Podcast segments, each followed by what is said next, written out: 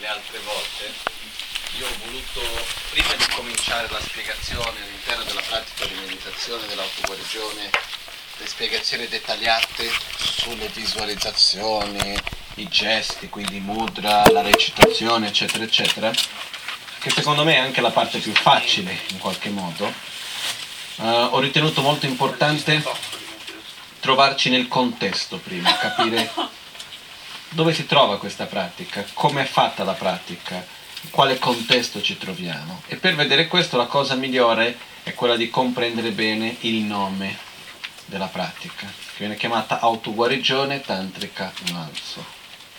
E nella prima lezione abbiamo visto il significato di autoguarigione, nella seconda abbiamo visto il significato di tantrica, quando abbiamo visto il significato di autoguarigione siamo andati a vedere quindi chi guarire, da che cosa guarire, in che modo guarire. No? Abbiamo visto i diversi livelli del corpo e della mente, quindi livello grossolano, sottile, molto sottile, eh, e nello stesso modo abbiamo visto anche i vari che vogliamo uscire, guarire da quelli che noi possiamo chiamare eh, le ostruzioni, le tensioni, le negatività che ci siano tanto nel corpo quanto nella mente, a livello grossolano, sottile e poi molto sottile, arrivando alla fine a quella che potremmo chiamare la nostra malattia più profonda, che sarebbe la visione erronea di noi stessi, il nostro egoismo anche. Che oggi andremo a vedere, parlare un po' di questo anche. Adesso sto facendo il riassunto del riassunto del riassunto, ok? Poi, Uh, nella seconda lezione siamo andati a vedere invece la parte della parola autoguarigione, quindi tantrica, scusate. Abbiamo visto che gli insegnamenti fanno parte all'interno del contesto del tantra. E per far parte del contesto del tantra devono innanzitutto far parte di un sentiero spirituale. Quindi abbiamo visto la differenza che c'è tra una, una vita, diciamo, il concetto di una, un'attitudine, una vita mondana e una vita spirituale poi all'interno di una vita spirituale ci sono diversi sentieri, quali sono le particolarità del sentiero buddista. All'interno di questo abbiamo il sentiero del sutra, il sentiero del tantra, o meglio scusate, all'interno del sentiero buddista abbiamo il Hinayana e il Mahayana e all'interno del sentiero Mahayana c'è il sutra e il tantra che siamo andati. Perciò questo è solo per rivedere i punti che abbiamo visto, adesso senza entrare nei punti perché sennò ci perderemo e abbiamo tanto da vedere oggi, ok? A me io certe volte mi devo un attimino trattenere perché mi piace fare il riassunto e rivedere un pochettino certe cose, però una serata come oggi o mi trattengo o se no non riusciremo a vedere quello che dobbiamo vedere oggi. Uh, a questo punto arriviamo alla terza parola del titolo, della pratica, del nome della pratica, che è uh, Nalso. Nalso è una parola in tibetano che effettivamente non ha una traduzione si può tradurre in diversi modi dipendendo dal contesto, però io non ho mai trovato una traduzione che mi sia soddisfacente, proprio che dico questa è una traduzione che mi piace, che mi trasmette. La traduzione migliore che c'è stata finora è stata la parola rilassamento. Okay? Però il significato della parola analso vuol dire rigenerarsi dalla stanchezza. È diverso di rilassarsi Mal vuol dire stanchezza, vuol dire negatività, vuol dire anche sofferenza la parola nal. Quindi nal vuol dire non solo sofferenza ma anche stanchezza, negatività, insomma tutto quello che viene visto diciamo da quello che si deve abbandonare viene parte nal, per esempio quando si dice la parola prova, la parola sofferenza si dice dunal. Quindi il tibetano essendo una lingua composta spesso succede che una sillaba si trova in diverse parole e le parole vengono composte sempre nella maggioranza delle volte di due sillabe. Che ne so, petrolio è do num. Do vuol dire pietra, num vuol dire olio. No? Uh, e così via, possiamo trovare altre mille cose. Ristorante si dice sa kan. Sa vuol dire mangiare, kan vuol dire casa. Quindi è composto in questo modo perché dire l'aggrapparsi all'esistenza inerente del io, si dice dak zin, dak vuol dire io, zin vuol dire aggrappare. Quindi è sempre composta di diverse parti e la parola ngal è sempre insieme a ciò che rappresenta sofferenza, ma non solo, malattia, qualunque cosa, ciò che è il negativo, ciò che è da abbandonare. Mentre so vuol dire, la parola so letteralmente vuol dire rigenerare. Che è molto importante il concetto di rigenerare, che è diverso del guarire.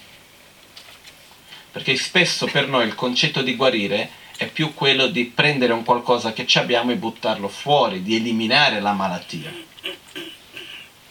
Mentre il concetto di rigenerarsi dalla malattia vuol dire riportare il corpo a uno stato di salute libero dalla malattia, che è diverso del semplice eliminare la malattia. No? Quindi l'altro punto anche importante del concetto di rigener- rigenerare è che quando io vado a rigenerarmi di qualcosa è il fatto che quel potenziale esiste dentro di me, non è qualcosa che vado a prendere da fuori, posso avere degli aiuti da fuori, però il potenziale per star bene ho dentro di me, perciò che vado a rigenerare che cosa? Le mie qualità interiori, le mie forze interiori. Perciò la parola analso, molto brevemente, vuol dire principalmente quindi eliminare, rigenerarsi dalle negatività. Quindi eliminare la rabbia, la gelosia, l'invidia, sviluppare amore, compassione, umiltà, potere di realizzazione, per dire una così velocemente. E rigenerarsi dalle, dalle tensioni del corpo, portare il corpo a uno stato di rilassamento. Sono tanti livelli di questo malso, di questo rigenerarsi dalla negatività. Ok? Però il significato più profondo che potremmo dire che esiste all'interno di Nalso sono le quattro nobili verità. Uh, perciò oggi quello che noi vedremo è proprio le quattro nobili verità. Le prime due nobili verità sono all'interno della parola Nal e le ultime due all'interno di So. Nel buddismo si tiene molto importante, prima di voler eliminare qualcosa, più che eliminare, prima di voler seguire un sentiero, io devo avere chiarezza dentro di me stesso da che cosa voglio uscire, il perché voglio seguire questo sentiero. Questo è molto importante. È lo stesso esempio che mi sa che abbiamo fatto nella, stessa, nella prima lezione che si dice prima di tutto di andare da un medico per cercare di guarire da una malattia, la prima cosa che devo fare è essere consapevole di essere ammalato. Abbiamo visto questo, no? Che io certe volte insegnando da una parte di qua e di là un po' mi faccio un po' di confusione cosa ho detto dove. Uh, comunque, quindi quello che accade è questo. La prima cosa che ho bisogno è di essere consapevole della mia malattia. Una volta che sono consapevole della mia malattia, e è chiaro questo per me, devo sviluppare il desiderio, l'aspirazione di voler eliminare questa malattia, di voler guarire dalla malattia. A questo punto devo riconoscere quali sono le cause della malattia, perché unicamente togliere i sintomi non è una soluzione. No? Io sono stato molto contento e domani parlerò un po' di più di questo ma settimana scorsa sono stato in questo congresso in Olanda, congresso prevalentemente di psichiatria, però uh, con dei medici molto bravi, uh, che loro chiamano la psichiatria alternativa, più che alternativa sarebbe dove non usano, sono la gran maggioranza di loro contraria all'uso di psicofarmaci. Non che non li usano, sono molto seri, in certi casi ritengono la necessità, eccetera, eccetera, però vedono tanti altri aspetti. No? E una delle cose che è venuta fuori, e io ho detto era ora no, di parlare di questo, è il fatto che le malattie da noi spesso vengono viste come una malattia acuta, per dire se io mi rompo il braccio, cosa devo fare? Mettere a posto il braccio, gessare, punto, finito lì ma una malattia cronica ha un modo completamente diverso di essere trattata. E in Occidente, ormai da tanto tempo, noi trattiamo le malattie croniche come una malattia acuta. C'è il cancro, si toglie il tumore. non si va a cercare di capire il perché, perché per il modo di trattare una malattia cronica è di capire le cause e andare a riportare il corpo in uno stato di equilibrio. Eliminando le cause, vai a riportare tutto il corpo in uno stato di equilibrio in modo che la malattia si guarisca. Che questo è tutto un altro aspetto sulla medicina, il corpo, eccetera, no? Però quello che accade è che quando noi abbiamo una malattia cronica, è molto importante capire quali sono le cause di quella malattia. Perché io posso fare qualunque cosa per togliere il sintomo della malattia, ma se io non vado a cambiare il mio stile di vita, ciò che mangio, eccetera, eccetera, eccetera, cosa va a succedere? La malattia continuerà, tornerà. Quante volte che non abbiamo visto che si fa l'operazione, l'intervento, si toglie il tumore e poi appare da un'altra parte? Succede molto spesso, no? Purtroppo. Di solito dov'è che accade questo prevalentemente? Dove le persone fanno l'intervento ma non cambiano il loro stile di vita, non tolgono le cause, le condizioni che hanno generato quella malattia. Quindi da un'altra parte apparirà. Perciò, anche questo, c'era un medico anche molto abbastanza conosciuto magari qualcuno di voi ha già letto uno dei suoi libri chiamato David Servant Schreiber, ha scritto due, due libri molto conosciuti. Lui è un ricercatore nella Princeton University negli Stati Uniti di neuroscienza e ci ha fatto vedere un sorta di un depliano, un poster del suo istituto dove lavora negli Stati Uniti che era una pubblicità. No? E c'erano tutte le parti del corpo quindi che ne so, l'orecchio piuttosto che la, le, la, una mano, il piede, eccetera, eccetera, e dicendo da noi abbiamo i migliori specialisti per ogni parte del tuo corpo. Ed era una pubblicità. E lui diceva, non c'è nessuno che capisce il corpo intero, la relazione tra le parti, per far vedere come che noi abbiamo questo approccio specifico su una parte senza andare a vedere l'insieme del tutto. No? Però questo è un aspetto che adesso la medicina, il corpo, però questo ci fa vedere l'approccio che abbiamo al sintomo e non a vedere le cause. Però quando noi andiamo a vedere la malattia della quale vogliamo eliminare con il sentiero spirituale, è una malattia cronica. Quale sarebbe questa malattia? La sofferenza, l'insoddisfazione, che in verità sono i sintomi, e la malattia in sé si chiama egoismo o visione erronea di se stessi e della realtà. Da quanto tempo soffriamo di questo? Tanto, diciamo, no? Diciamo che sia già cronica, possiamo chiamarlo di cronica. Perciò ha bisogno di un tipo di trattamento specifico. Noi di solito cerchiamo di curarci da questa malattia, potremmo dire. Siamo consapevoli dei sintomi. Però come facciamo? Cercando di eliminare il sintomo e basta. In che modo? vedo che sono insoddisfatto, sono infelice, cosa vado a fare? A fare qualcosa per sentire piacere. Quindi vado a buttarmi addosso ai piaceri sensoriali, vado a comprare qualcosa che mi piace, vado a cercare un complimento da qualcuno, vado a fare qualcosa che mi fa sentire per un attimino, ah, no? Poi dopo di un po' ritorna. No? È come che ne so, se io posso avere una malattia che c'è un dolore e ogni volta che prendo quella pillola il dolore si passa, per un attimo sto bene e non mi preoccupo di dopo, tanto per adesso sto bene. Poi dopo ritorna il dolore e vado a cercare un'altra pasticca. Per cosa succede di solito col corpo in questo modo? Ho bisogno sempre di dose più elevate. Giusto o no? La stessa cosa succede con noi. Cosa succede di solito? Sono infelice, sono insoddisfatto, ho bisogno di questo o quell'altro parliamo degli stimoli sensoriali, dei piaceri sensoriali. Più riesco ad avere, più ho bisogno. Dopo di un po', quello che ho non mi basta più. Ho bisogno sempre di più. Di stimoli economici, materiali. Dopo di un po' non basta più, ho bisogno sempre di altre cose. La stessa cosa per il potere, per l'immagine e così via. Perciò il punto è, per poter eliminare la malattia dobbiamo innanzitutto conoscere le cause Perciò consapevolezza di essere ammalati, desiderio di uscire dalla malattia consapevolezza di quali sono le cause della malattia. Terzo punto, io devo essere sicuro di poter guarire. Perché se io so sono consapevole di essere ammalato, conosco quali sono le cause, ma non credo di poter guarire, non metterò lo sforzo per guarire. Perché il processo di guarigione in generale è un processo facile o è un processo un po' amaro? È amaro, no?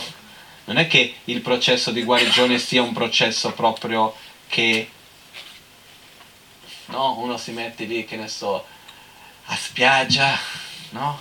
bevendo l'acqua di cocco lì mentre si guarisce, no? Ce n'è uno sforzo che ci deve essere messo per guarire in generale. Perciò quello che succede è che se io non credo in, di poter guarire, non farò niente per guarire. E questa è una realtà. Perciò, prima cosa, consapevolezza della malattia. Seconda cosa, delle cause della malattia. Terza, consapevolezza del mio potenziale di guarigione. Quarto, il sentiero per guarire. Okay? Questo è l'esempio che viene dato. Nelle quattro nobili verità, prima nobile verità, la verità della sofferenza. Innanzitutto non deve essere sofferente parlare della sofferenza. Non è che siamo qua per dire guardate che soffrite, perciò dovete soffrire perché soffrite. No, non è questo è quasi che uno stato di sollievo quello che devi portare, almeno quello che porta me. E qualcuno certe volte mi può dire che sono un po' fuori di testa, però se io vado da un medico e il medico mi dice che sono malato, che ho una malattia, io sento un certo sollievo. Perché? Non perché mi piace essere malato, perché dico, meno male che adesso lo so e quindi posso fare qualcosa per guarire. Perché non è che una settimana prima di andare dal medico, che non avevo fatto ancora gli esami, che non è che la malattia non c'avevo, eh? era lì la malattia. Però non ero consapevole della malattia e perciò continuavo a fare ciò che facevo per aumentare la malattia. Al momento che mi viene detto guarda che tu hai questa malattia, perciò non puoi mangiare questo, devi fare quell'altro, prendi quella medicina, ah, che meno male che adesso so cosa posso fare, posso cominciare a curarmi.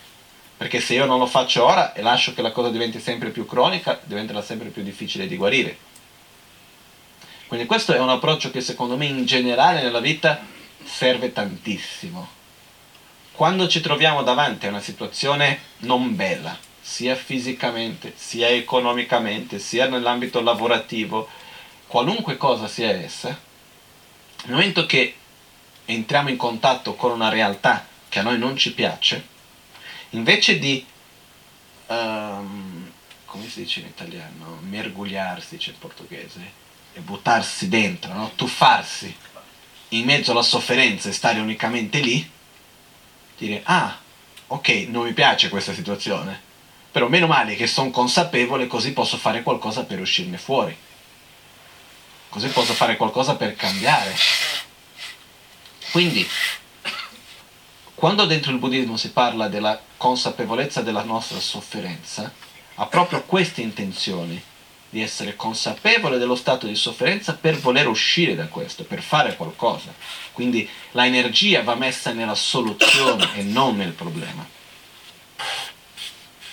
Quindi anche questo, accettare una situazione difficile, vuol dire mettere l'energia nella soluzione e non nel problema. Quindi quando parliamo la nobile verità, le quattro nobili verità, innanzitutto perché vengono chiamate nobili e perché vengono chiamate verità? Non è perché questa è la realtà, il resto è tutto sbagliato e la verità c'hanno i buddisti, i resti sono sbagliati, non è questo il perché. Innanzitutto abbiamo qua un piccolo problema di traduzione, secondo me anche. I nobili sono coloro che sono usciti dal ciclo di sofferenza, che hanno eliminato la ignoranza. Gli arhat vengono chiamati, o arya, okay? vengono chiamati i nobili. Gli esseri come noi vengono chiamati esseri infantili. Chi sono gli esseri infantili? Gli esseri che fanno tutti guidati dall'egoismo, ossia che prima viene io e il mio e poi magari vengono gli altri. Uh, quindi noi che abbiamo questa visione erronea siamo esseri infantili. Anche questo se nei testi ogni tanto si, possiamo trovare in qualche libro, in qualche preghiera, gli esseri infantili. Chi sono gli esseri infantili? Sono coloro che vivono esclusivamente per il bene del io e del mio. Gli esseri nobili sono coloro che vivono principalmente per il bene dell'altro, hanno eliminato questo egoismo e perciò l'ignoranza anche. Quindi cosa succede? Queste quattro realtà, in verità la parola in tibetano è Dempa, Dempa vuol dire qualcosa che così sia. Vengono chiamate nobili perché sono quelle che, così come coloro che sono usciti dal ciclo di sofferenza, li vedono. Vengono chiamate nobili perché sono quattro realtà che i nobili, ossia coloro che sono usciti dal ciclo di sofferenza, hanno eliminato l'ignoranza, vedono in questo modo, mentre gli esseri infantili vedono in un modo diverso. Okay? Quindi quello che ci viene dato nelle quattro nobili verità è un approccio, più che un approccio, un modo diverso di vedere la sofferenza, un modo diverso di vedere le cause della sofferenza, un modo diverso di vedere la cessazione della sofferenza e un modo diverso di vedere il sentiero per la cessazione della sofferenza. Non che ora noi non abbiamo un modo di vedere, abbiamo, però è il modo, chiamiamo, infantile. Perciò ci viene trasmesso, Buddha ci ha trasmesso il modo nobile di poter vedere questo. Poi anche qua è stato tradotto come nobile, però poi effettivamente se sia la miglior parola o no è tutta una, grande discussione. Comunque, andiamo a vederli. Prima nobile verità, la verità della sofferenza. E siamo qua dentro un al, no? Se io vengo da qualcuno e dico guarda che la realtà è che tu soffri, questa persona ha detto grazie, hai scoperto l'acqua calda, no? Non è che ci sia nessuna novità nel dire che io soffro o che noi soffriamo. È abbastanza evidente questo, no? Quindi che cosa c'è di novità in dire la verità della sofferenza? Buddha spiegò la sofferenza dividendo la sofferenza in tre tipi di sofferenza. Quella che viene chiamata la sofferenza della sofferenza, la sofferenza del cambiamento o la sofferenza che cambia e la sofferenza che tutto permea. Dungal Gidungal, Gyurve Dungal, Kyaba Duce Gidungal in tibetano. La sofferenza della sofferenza è tutto ciò che noi normalmente chiamiamo di sofferenza, ossia la sofferenza del corpo e della mente. La sofferenza del corpo qual è? Il mal di testa, i dolori ai reni, piuttosto che quando non si taglia il male che si fa, il dolore fisico, c'è troppo caldo, troppo freddo, qualunque stato di sofferenza che venga dal corpo è una sofferenza fisica. Ricordandoci che la sofferenza in sé è uno stato mentale, non è uno stato fisico. Sofferenza è una sensazione che appena viene vogliamo che finisca al più presto e che non torni più. Questa è la definizione, io ho visto diversi testi, ho detto, però questa è la miglior definizione di sofferenza che ho trovato. Sono tutte le sensazioni che abbiamo, vogliamo che finisca al più presto e che non torni più. Okay? Perciò la situazione fisica in sé non è, una, non è sofferenza, sofferenza è la sensazione che vogliamo che finisca più presto. Se il tagliare la mano fosse sofferenza, dovrei dire che una persona che è sotto anestesia sta soffrendo quando fa l'operazione. Cosa che non avviene. Perché non c'è sofferenza del taglio mentre c'è un'operazione? Perché c'è l'anestesia, perciò non c'è sensazione. Perciò la sofferenza è uno stato di una sensazione, la sofferenza della sofferenza principalmente. Okay? Uh, la definizione di, della sensazione di piacere, di benessere, sono tutte le sensazioni che noi abbiamo, vogliamo che non finiscano più e che ritornino al più presto. Poi abbiamo le sensazioni neutre, che sono quelle che abbiamo e non ci fa la minima differenza se finiscono o no. Ok? Perciò quello che accade è, abbiamo la sofferenza del corpo, che sono queste sensazioni che nascono da una situazione fisica, e poi abbiamo la sofferenza della mente. Quali sono gli stati di sofferenza della mente? Le preoccupazioni, la paura, l'invidia, sono tutti gli stati mentali che ci portano a uno stato di sofferenza effettivamente, una sensazione che io non voglio continuare così. Qualcuno si è mai sentito confortevole mentre aveva paura e voleva continuare in quello stato di paura? No. Qualcuno mai si è sentito confortevole nello stato di rabbia e voleva continuare con la rabbia? No. Uno può essere sicuro di aver ragione quando è arrabbiato, però non è una sensazione piacevole essere arrabbiati, no? Perciò tutti questi fanno parte della sofferenza della mente, poi abbiamo le preoccupazioni, l'ansia e tanti altri modi di sofferenza della mente. Okay? E questo è quello che noi chiamiamo la sofferenza della sofferenza. Che la conosciamo molto bene, non c'è bisogno di stare qua da spiegare, a dire più di tanto. E io non credo che ci sia nessuno a cui piaccia la sofferenza della sofferenza. Giusto? Sembra quasi dire una cosa inutile, perché è così ovvio.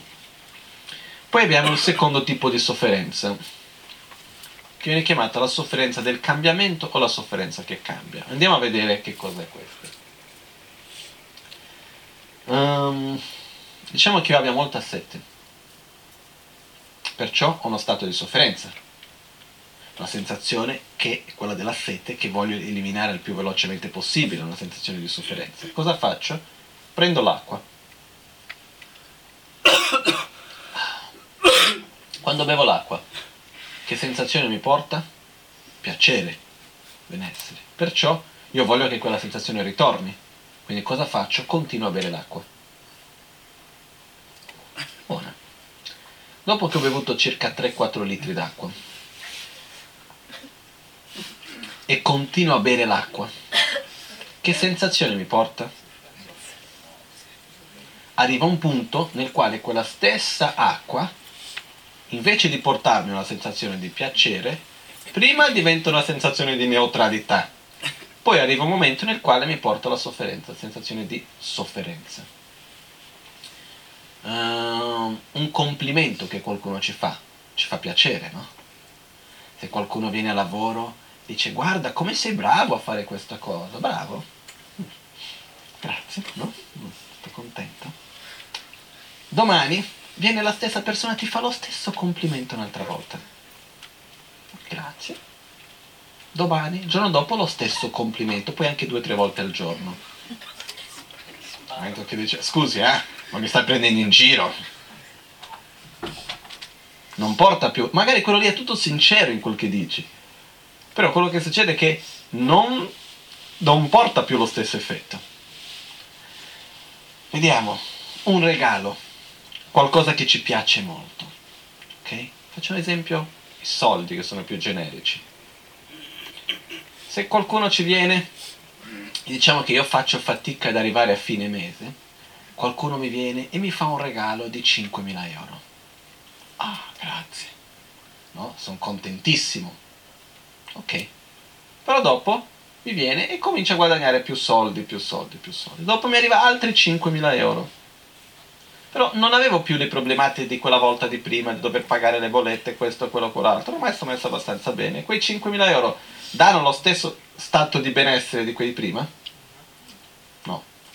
Poi se man mano che vado avanti e ho sempre più soldi, qualcuno mi viene a dare 5.000 euro, arriva un punto nel quale io dico ma cosa vuoi da me che mi stai qui a dare i soldi? Perché tanto a me quei 5.000 non fanno più differenza in più o in meno. Ma non solo questo, parlando del nostro proprio lavoro, i soldi che noi guadagniamo, più soldi ho, meno valore hanno i soldi per me. Meno piacere, meno, meno gioia mi riescono a dare. Gli stessi soldi. Questo è un dato di fatto. La stessa cosa è per qualunque cosa sia essa. Se prendiamo degli esempi un po' più grossolani per dire mi piace molto le macchine Una persona viene e mi regala la macchina che tanto vorrei. Che bella questa macchina, sono contentissimo. Dopo di un po' mi regala un'altra. Sono contento, dopo la quarta macchina non so più dove metterla. Ma innanzitutto non mi dà lo stesso stato di piacere. Il punto che voglio arrivare è che ci sono certe cose, come i beni materiali, indipendentemente di quale sia essi, i piaceri sensoriali e la nostra immagine, che non esiste neanche uno di essi, che più ne ho meglio sto. Non esiste neanche uno. Qualcuno mi può dire sì, perché comunque dobbiamo saper avere la quantità giusta, no? Non possiamo esagerare, perché tutto che si esagera alla fine non va bene. Ma anche lì viviamo in questo stato di insoddisfazione e dov'è che andiamo a cercare di prendere rifugio? In questo. Nei beni materiali, nei piaceri sensoriali e nella nostra immagine. Però queste cose sono non altro ma che una gran fregatura. Quindi questi stati di benessere che vengono creati, per esempio dal bere l'acqua quando ho la sete, è della natura di sofferenza. E questa viene chiamata la sofferenza del cambiamento o la sofferenza che cambia. Perché? Perché prima o poi, purtroppo più prima che poi, si trasforma in sofferenza. E qualcuno mi può dire, ma sì, questa sì che è una gran fregatura, quello che io penso che sia piacere, ora è diventato sofferenza, no? Non è questo, ma il fatto che dobbiamo accorgerci e sviluppare la consapevolezza più che altro che tante delle cose sulle quali noi proiettiamo la nostra felicità possono dare dei piaceri momentanei, ma non possiamo proiettare la nostra felicità a medio-lungo termine su queste cose. Non, non, non, la sostengono, poverini. Non è che niente contro i soldi, niente contro i piaceri sensoriali, avete quanti piaceri sensoriali volete, non c'è assolutamente niente contrario, non è che qua stiamo a dire i piaceri sensoriali sono cattivi, i beni materiali sono cattivi, l'immagine è cattiva, no. I piaceri sensoriali in sé non, non, non ha niente, non è né buono né cattivo in sé. I soldi, i beni materiali non sono né buoni né cattivi in sé. E noi non dobbiamo eliminare e abbandonare i beni materiali o i piaceri sensoriali o la nostra immagine ma è riconoscere che questo proiettare la nostra felicità su queste cose è della natura di sofferenza. Non farà altro che portarci sofferenza. Non so se è chiaro questo. La cosa che è molto importante che rimanga molto chiara è la differenza che c'è tra eliminare il mio proiettare la felicità, per esempio sui piaceri sensoriali, e eliminare i piaceri sensoriali. C'è una differenza enorme tra i due. E noi non stiamo parlando che i piaceri sensoriali siano cattivi o che noi li dobbiamo eliminare. Abbiamo un corpo fisico, no? È normale la ricerca dei piaceri di questo corpo, è una cosa molto naturale. E non stiamo qua a dire che questa è cattiveria, che qualunque forma di piacere ha un'azione negativa. No, assolutamente no. Io mi ricordo sempre un verso che c'è una parte del testo che la Magancia ha scritto in un libro che c'è in inglese, che è l'autoguarigione 3, e all'inizio c'è un punto nel quale dice i piaceri si devono godere senza attaccamento. Cosa vuol dire questo? Ho sete, bevo l'acqua. Ah, che e sono contento, godo questo piacere, senza però dopo voler tutta l'acqua per me, senza però dopo generare avversione verso un altro che viene a chiedermi l'acqua, senza dopo proiettare la mia felicità sull'acqua stessa, quando ho, bene, e senza neanche il fatto di dire no, bevo l'acqua buona ma mi sento in colpa perché sto godendo di un piacere mentre i piaceri sono negativi. I piaceri non sono negativi. I beni materiali non sono negativi. Il problema è quando noi andiamo a proiettare addosso a questi l'obiettivo della nostra vita, la nostra felicità. Lì che siamo fregati. I piaceri, i beni materiali, l'immagine, non deve essere altro ma che una sorta di un effetto collaterale della vita che facciamo. Sono qua, vivo, perciò devo mangiare, perché se il mio corpo, no? Come l'Amazon K nel testo di Guia Samagia dice un, fa un esempio per una cosa che in questo momento non entra, non, non è nel contesto di spiegarla, però l'esempio che fa dice, nello stesso modo che una persona che ha abbandonato qualunque so- forma di attaccamento verso il cibo, quando ha fame il cibo lo cerca. Per me è bellissimo questo perché dice il corpo ha una necessità e quando il corpo richiede cibo, perché la fame non è altro che il corpo che ci dice allora cor- svegliati, ho bisogno di mangiare, ho bisogno di energia, noi cosa facciamo? Li mettiamo di quelle schifezze dentro, poverina, certe volte, no? Però è il corpo che ci sta chiedendo che ha bisogno di essere sostenuto. Quindi quello che succede è che se io ho fame è giusto che io devo mangiare. E non è che il piacere è una cosa negativa, perciò vado a mangiare se c'è una scelta tra tre, tre cose. Per dire posso scegliere, voglio mangiare la pasta, il riso o la pizza. Visto che a me la pasta, il riso, la pasta e la pizza mi piace tanto, mangio il riso, così non ho piaceri. No, uno sceglie quello che piace di più, quello che fa più bene alla salute e tutto il resto insieme, però non deve esserci questa cosa. Però la cosa importante è che se io sto lì, devo mangiare e c'è il riso e non c'è l'altro, va bene uguale, non so qua a soffrire perché non c'è quello che mi fa il piacere. Questo è importante, senza questo attaccamento.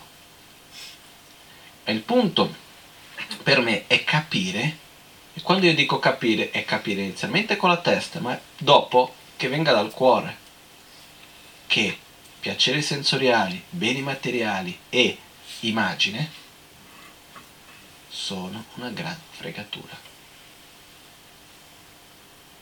Di questi tre, quello per il quale siamo più attaccati di tutti è la immagine.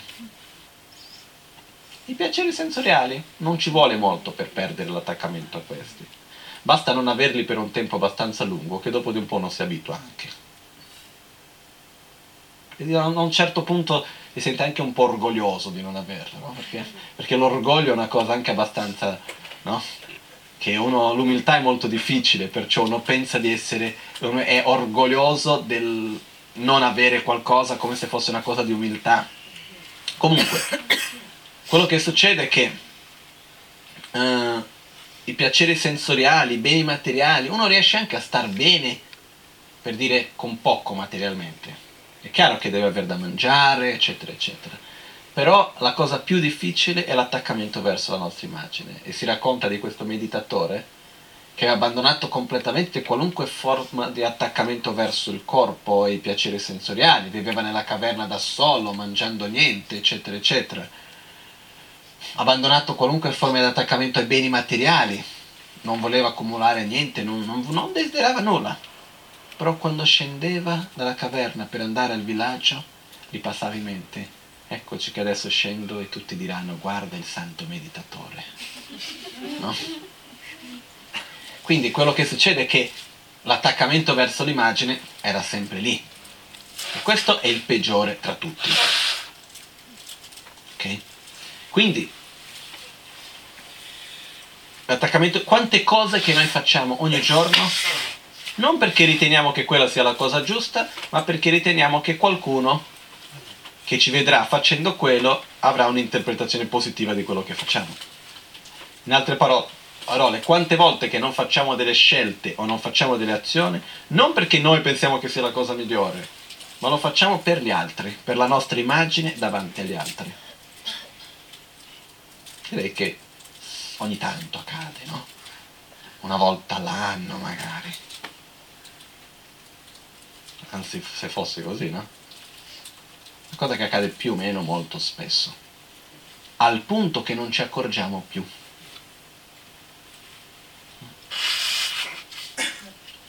Io parlavo con una persona un po' di tempo fa e sono rimasto un po' stupefatto, era un signore che vive negli Stati Uniti e che diceva, no, parlavamo di diverse cose, lui diceva, ah, io sono cresciuto dove era cresciuto in Israele, diceva lì, ogni pomeriggio facevamo la siesta ed è una cosa che io ci tengo tanto per la mia salute, mi sento molto meglio quando lo faccio, eccetera, eccetera, eccetera. E adesso non lo faccio più. Perché? Ah, perché nel lavoro che faccio non me lo permette. Ma che lavoro fai? No, io ho un'azienda di costruzione e sono il capo. È mia. E ho a casa mia, a fianco a casa mia c'è l'ufficio. Detto, e perché non puoi andare a farti una siesta e lasciali? Ah no, perché se la, i miei lavoratori vedono che io faccio la siesta faccio una brutta figura con loro. Ma non sei il capo.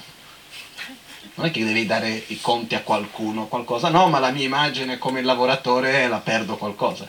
Quindi alla fine uno per la immagine fa quello che tutti noi facciamo alla fine spesso, no? Qualcuno di più, qualcuno di meno. Però questo è un esempio di una cosa che per me, io direi, sai che c'è, io il mio lavoro faccio, faccio bene, le cose che devo fare li porto a termine, voi lavorate per me. Se non vi piace avere un capo che va a dormire dopo pranzo, problemi vostri, andate a cercare un altro lavoro. Se volete avete la pausa pranzo, fate quello che volete, no? Io vado a dormire. Però quello che succede è che il, questo atteggiamento di voler sempre stare preoccupati sempre o spesso con quello che gli altri pensano di noi e cercare di agire, di fare a secondo di questo. È una cosa che è veramente, eh, come si può dire, sofferente, porta molta sofferenza. Eh, possiamo vedere questo, c'è una grande relazione in relazione con l'aspetto fisico, il modo come ci vestiamo, il nostro status sociale, eccetera, eccetera, eccetera. Io da questo punto di vista sono stato un po' avvantaggiato, perché ovunque vado sono strano. Mi guardano strano. Perché quando sono in Occidente sono l'occidentale che è normale, Monaco, quindi è già una cosa strana quando vado in Oriente sono il monaco che è normale occidentale, quindi strano. Quindi comunque ovunque vado mi sarò sempre dopo di mi sono abituato, ho detto, ne frega, io sono quel che sono, no? Però quello che succede è che innanzitutto, adesso potremo passare delle ore a parlare di questo, però è questa consapevolezza che io sono qualcosa che va, è molto al di là e che esiste indipendentemente di quello che gli altri possano pensare. Perciò non devo agire a secondo di quello che gli altri pensino. È chiaro che vivendo in una società, avendo delle persone intorno a noi, dobbiamo interagire. È normale che io quando faccio un'azione penso anche che cosa penserà tu di quell'azione per poter fare insieme, eccetera. Però ci sono tante cose che facciamo che non c'entra niente con questo è un semplice fatto di cercare di avere una buona immagine noi stessi. Okay? Perciò, quando parliamo della sofferenza del cambiamento, o la sofferenza che cambia, sono tutte quelle sensazioni che abbiamo che nascono da una, possiamo chiamare tra virgolette, una sorgente illusoria di felicità. delle trappole, delle fregature che abbiamo. Okay? Quindi questo è il secondo tipo di sofferenza. E qua già entriamo in una consapevolezza di qualcosa come sofferenza che di solito noi non vediamo questo come sofferenza. Okay? La cosa importante, si dice che le sensazioni piacevoli che nascono da, possiamo chiamare stimoli, da trappole di questo genere, che non possono sostenere la felicità, non sono sofferenze effettivamente, ma sono della natura di sofferenza. Per dire, il piacere che io ho quando vado a bere l'acqua è piacere, non è sofferenza in quanto sensazione di sofferenza, però è della natura di sofferenza. Perché? Perché prima o poi si trasformerà in sofferenza. Quella stessa sensazione. Ma questo Prego. è un fatto empirico o, è, o c'è una spiegazione perché è così? La spiegazione del perché così esiste, arriveremo a questo magari fra un attimino. Quando andiamo a vedere qual è la causa della sofferenza. Ok? Perché quello che accade è un po', è un po questo, cerchiamo di cap- fare un esempio. Uh, sono allergico alla cioccolata, perciò ogni volta che mangio la cioccolata mi viene mal di testa. Io penso che il mal di testa mi viene dalla luce, perché succede che io ogni volta che vado alla luce mangio la cioccolata, perciò penso che sia la luce. Quindi cosa faccio? Cerco di stare al buio. Stando al buio non mi viene tanta voglia di mangiare cioccolata al momento, perciò alla fine mi aiuta anche. Però quello che succede e che poi dopo di un po' rimangio un po' di cioccolata, mi torna il mal di testa un'altra volta. Cosa faccio? Tolgo ancora più luce. Funziona? Ovviamente no. Può avere un momento di, eh, come si dice, come un riscontro positivo? Sì, perché mi toglie lo stimolo di prendere la cioccolata. Però in verità quello che sto facendo è cercando di risolvere un problema da una parte mentre il problema in verità è da un'altra è come questa storia, questo esempio che viene fatto, questa storia che non so di quale tradizione viene, perché una volta mi è stato raccontato da un rabbino come una storia ebrea, un'altra volta mi è stato raccontato da un sceicco come una storia musulmana, islamica, perciò non so da dove venga esattamente, comunque la storia è molto carina. C'è questo signore in una strada un po' buia, dove c'è una luce, e sta cercando qualcosa per terra disperatamente. La cerca, la cerca, la cerca, e alla fine succede che eh, passa una persona e viene e lo chiede ma che cosa stai cercando? Posso aiutarti? Sì sì cerco le mie chiavi bene comincia a cercare lì ma qua non ci sono ma dove li hai persi? no li ho persi lì giù in basso e perché li cerchi qui? no perché lì è troppo buio qua c'è luce quante volte che non andiamo a cercare una soluzione perché ci sembra più semplice, più facile ma che in verità non c'entra niente col problema quindi qua è la stessa cosa. Io ho un problema, una, che è la sofferenza, e vado a cercare una soluzione che non è una vera soluzione. Quindi che momentaneamente va a sembrare di risolverlo, però il problema c'è sempre lì. È come se andassi a tappare un buco, ma prima o dopo un po' l'acqua riesce perché devo far usci- finire, smettere di entrare l'acqua, non vado a tappare unicamente i buchi. Ok? Perciò questa è la sofferenza della sofferenza, chiaro, sofferenza che cambia o sofferenza del cambiamento, ma magari la sofferenza che cambia, meglio. Chiaro questo punto, no? Ok, terzo tipo di sofferenza, uh, la sofferenza che tutto permea, Chiabaduchigdunan. Per me il miglior modo di spiegare questo è così. Non c'è dove scappare ok? Esiste un luogo nella terra dove posso andare a vivere dove non soffrirò? No, non ce n'è. Cosa succede? Per capire questo, uh, ok, questo esempio lo facciamo dopo, però quello che succede, io posso andare ovunque, posso andare nella casa più bella, col lavoro perfetto, tutto, ok. Immaginiamo così, abbiamo due possibilità, A o B come quando c'è il genio della lampada, no? che hai due possibilità. Noi abbiamo due scelte all'interno della quale abbiamo quasi che infinite richieste da poter fare. La prima è materialmente. Possiamo scegliere il luogo dove vogliamo vivere, con quale condizione materiali vogliamo, la casa dei sogni, con il lavoro dei sogni o senza lavoro, con il conto in banca dei sogni. Tutto quello che vogliamo. Immaginiamo la situazione materiale perfetta. Ok? Quindi se vogliamo la moglie piuttosto che il marito, con i figli, tutto quello che vogliamo, mettiamo tutto dentro. Che possiamo desiderare qualunque cosa materialmente. Possibilità A. La possibilità B è continuare con la vita che abbiamo ora, ossia il corpo che ho ora. No, la possibilità anche, possiamo anche cambiare corpo volendo. Eh? sono troppo magro, voglio ingrassare, sono troppo grasso, voglio dimagrire, sono troppo basso, voglio essere più alto, viceversa, quel che sia, sono uomo, voglio essere donna, sono donna, voglio essere... non importa, quello che sia si può cambiare, materialmente, qualunque cosa, possibilità A. Possibilità B. Continuiamo nel corpo che abbiamo, la casa che abbiamo, il conto in banca che abbiamo, il lavoro che abbiamo, tutto uguale come ora, con una differenza, interiormente diverse senza rabbia, gelosia, invidia, arroganza, insoddisfazione, pieni di amore, compassione, soddisfazione, stabilità interiore, concentrazione, saggezza, eccetera. Cosa scegliamo? Se abbiamo un minimo di discernimento, diciamo che si va a scegliere la B, perché nella A continueremo interiormente con quello che abbiamo ora. Questo in poche parole è un modo che aiuta a capire la sofferenza che tutto permea. Non importa dove andiamo, ci porteremo insieme.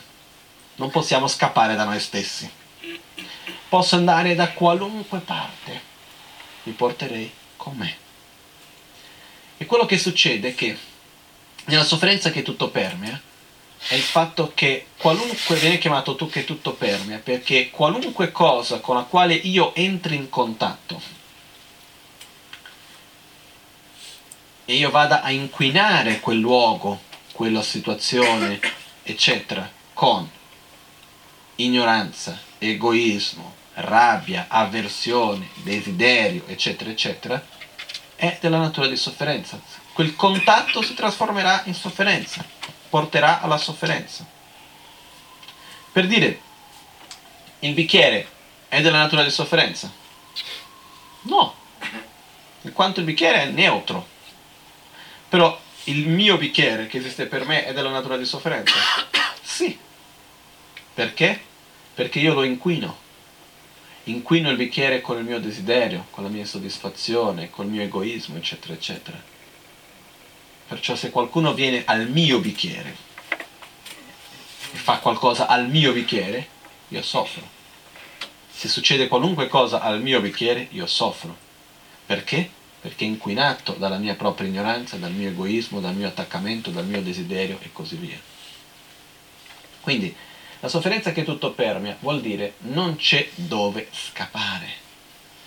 Possiamo rinascere nella terra dei dei. Possiamo rinascere in una terra pura, in un luogo dove non esiste la sofferenza della sofferenza. E negli insegnamenti di Buddha dice che esistono questi luoghi, dove non esiste la sofferenza grossolana, dove uno sta proprio bene, pieno di piaceri, come nella terra dei, dei, dei dei, nel quale c'ho voglia di mangiare um, il gelato, magari a me piace il gelato alla, come si chiama, maracujá, la frutta della passione, no? Ah, vorrei quello, basta pensare che già sento il gusto, già, già, il godimento che mi viene dal gusto è già passato, finito, non devo neanche andare a comprare, fare niente, neanche entrare in contatto. Dice che nella terra dei dei il piacere sensuale, basta che uno si guardi con l'altro che già godono e già tutto lì, non deve neanche sfiorare uno all'altro. E così via, si parla che i piaceri sono una cosa proprio incredibile, no? su tutti i livelli. Perciò uno si chiede, c'è sofferenza? Sembra di no. Però esiste la sofferenza che tutto permea. Anche se in quel momento non è manifesta, è come una cosa che è nascosta. Basta che ci sia le condizioni che la sofferenza viene fuori. Perciò, nella, nella terra dei dei quello che accade è che passano tutta una vita a godersi dei piaceri più possibile però quando arriva la fine della vita, che non ci sono più quelle condizioni favorevoli, soffrono in un modo incredibile. Eh, ci sono tanti aspetti che vengono raccontati, cominciano a perdere la luce del loro corpo, cominciano a perdere l'odore piacevole che c'è del loro corpo, il profumo del loro corpo, tutti coloro che erano gli amanti, le, quelli che volevano bene, gli amici, eccetera, eccetera, creano distanza perché non vogliono entrare in contatto con la sofferenza. Comunque, quello che accade è che per il fatto che dentro di loro esista le cause della sofferenza, che vengono inquinati le, i luoghi e tutto il resto, prima o poi si trasformerà in sofferenza quello. Perciò il punto della sofferenza che tutto permea è che non c'è dove scappare. Lo stato di felicità non si va a ottenere andando da qualche parte, rinascendo in qualche luogo piuttosto che in questa vita, cambiando una situazione piuttosto che un'altra. Ok? E già qui abbiamo una visione diversa della sofferenza. Okay? Seconda nobile verità. Qua volendo possiamo anche entrare più nei dettagli, ci sono i diversi aspetti, della, della, della, sono i quattro aspetti della sofferenza e tante altre cose, però oggi preferirei non entrare in troppi dettagli, se no ci perdiamo nei dettagli. Vorrei che fossero chiari questi tre tipi di sofferenza. Mi sembra che sono stato abbastanza chiaro, no? Ok. Seconda nobile verità. La sofferenza, la causa della sofferenza. Il fatto che la sofferenza abbia una causa possiamo dire, vabbè, grande novità, lo sappiamo. E se noi, senza filosofare, chiediamo a noi stessi qual è la causa della mia sofferenza, non cercando di trovare la causa ora, ma nella vita quotidiana, quali sono le cause della sofferenza verso le quali io vado a puntare il dito? Quelle che secondo me sono le cause della sofferenza verso le quali vado, vado a puntare il dito. Il lavoro che non mi va bene, la persona a fianco a me che è troppo così o troppo cosà, o non è abbastanza di questo, abbastanza di quell'altro, il cibo che non è quello che volevo, la stato politico perché il politico ha fatto, l'altro ha detto, l'altro non ha detto eh, perché fa troppo caldo, perché fa troppo freddo, eh, perché io vorrei avere uh, questo e non, non lo ho, perché sono in aereo non c'è spazio abbastanza per le gambe piuttosto che... che ne so io? Sono queste le cause no? Sì, no? Le cose sulle quali noi di solito puntiamo il dito. Ossia, siamo bravissimi a puntare il dito e dire io soffro per colpa di questo piuttosto che di quell'altro. Lo facciamo sempre. No? Basta pensate, oggi vi siete lamentati di qualcosa con voi stessi? No? C'è qualcosa che abbiamo detto, no, questa cosa è per questo che io soffro, questa cosa mi fa soffrire. Anche se non verbalizziamo, ci sono diverse situazioni che accadono che noi diciamo, questa cosa mi fa soffrire, mi voglio allontanare. Facciamo questo ogni giorno per non dire ogni istante, ma lo facciamo sempre. Okay? Quello che Buddha ci disse è che queste cose sulle quali puntiamo il dito dicendo che sono le cause della nostra sofferenza non sono la causa della nostra sofferenza.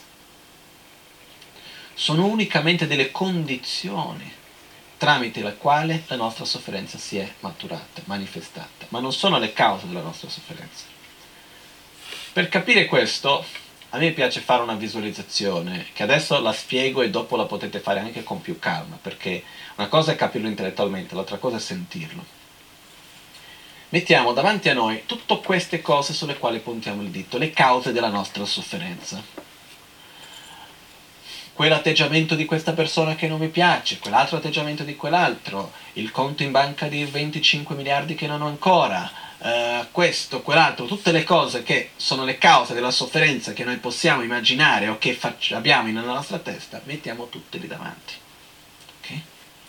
Facciamo una bella montagnetta. Diciamo, queste sono le cause della mia sofferenza. Se fossi libero di tutto questo, sarei felice. Ripeto, senza filosofare, quello che noi sentiamo in ogni giorno, mettiamoli davanti. Dopo guardiamo questa montagna davanti a noi e cominciamo a osservare, dire, ok, visto che quella è la causa della mia sofferenza, no?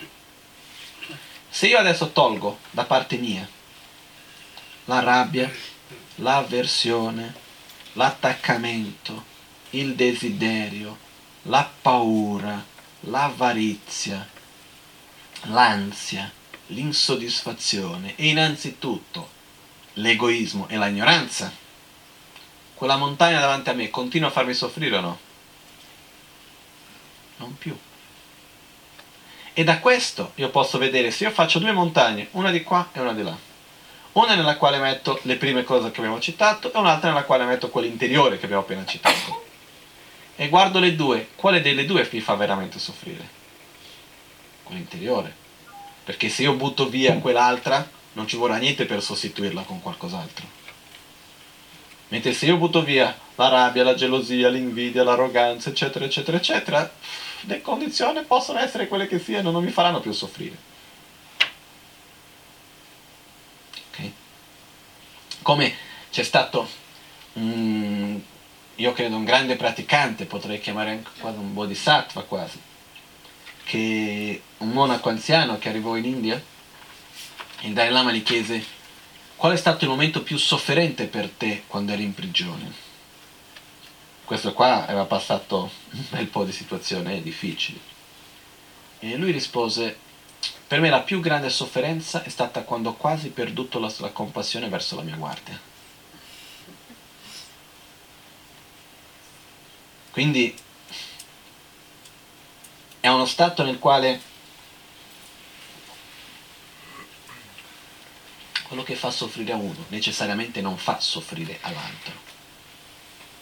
Quello che nella nostra vita oggi ci fa soffrire non è detto che domani ci faccia soffrire. Quante cose non ci sono per noi che oggi ci fanno soffrire, prima non ci facevano soffrire o il contrario? Tante.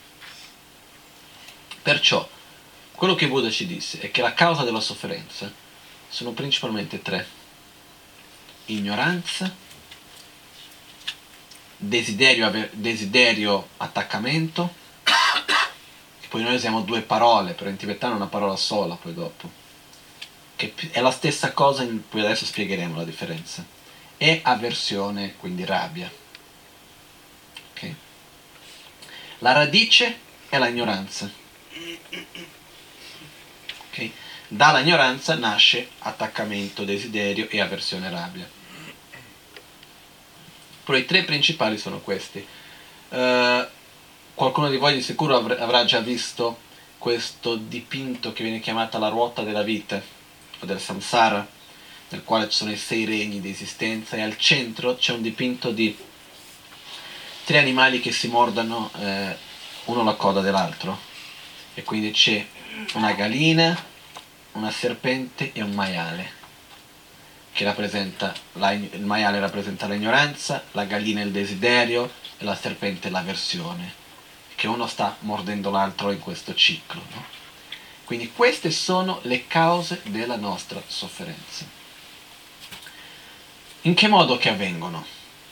Uh, questo per me è molto importante, quando l'ho capito per me è stata una grande gioia un meccanismo, perché una cosa è dirlo e dire ok, ah, va bene, giusto, no, ma è importante per noi capire come avviene, come mai. Cercherò di spiegarvi nel miglior modo, se non è chiaro me lo dite. Sono egoista. Perché sono egoista? Perché se devo fare una scelta, il mio punto di riferimento davanti alla mia scelta è il io e il mio e non gli altri. In questo senso sono egoista.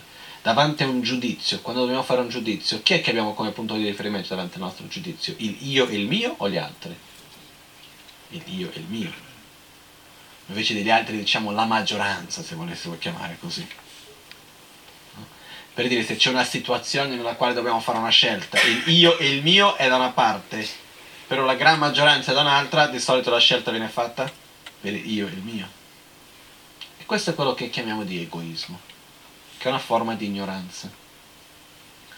Perciò cosa succede? Di solito la gran maggioranza delle reazioni che noi abbiamo ogni giorno c'è sempre il io di mezzo.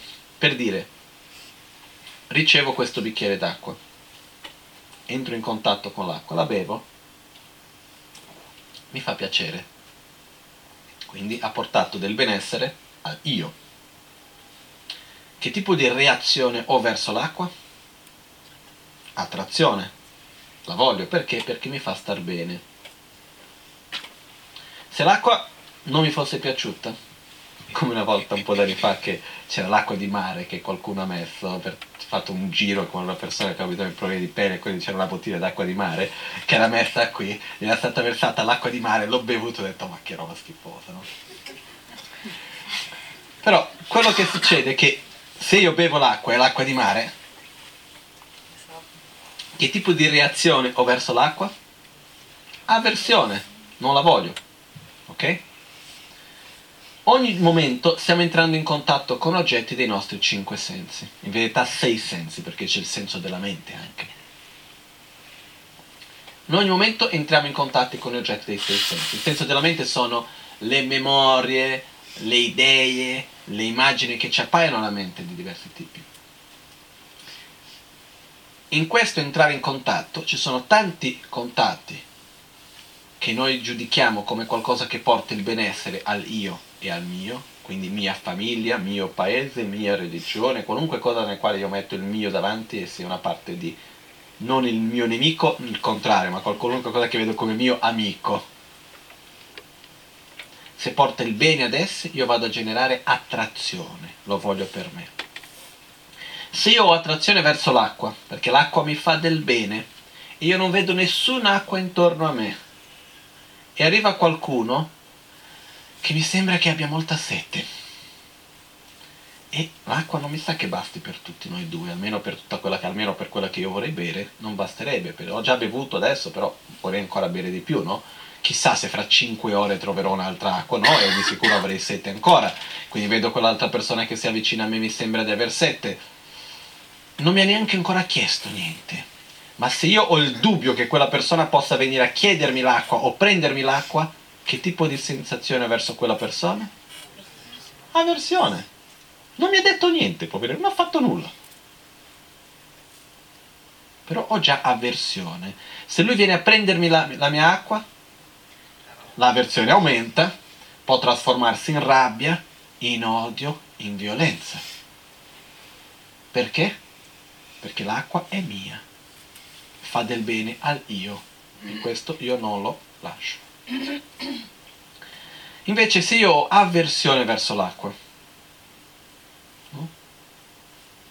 e non posso, e l'acqua ce l'ho. Io può trovare qualche modo. E trovo un qualcosa che sia il fazzoletto, per dire una cosa qualunque, che avendo il fazzoletto allontano l'acqua. No? Che tipo di sensazione verso il fazzoletto? Attrazione. Posso fare diverse cose perché la bottiglia non mi lascia avere il fazzoletto. Quindi ho avversione verso la bottiglia posso finire a fare diverse cose contro la bottiglia finché il fazzoletto per allontanare il bicchiere. Quanti giri di questi non facciamo ogni giorno? Tanti. E quello che accade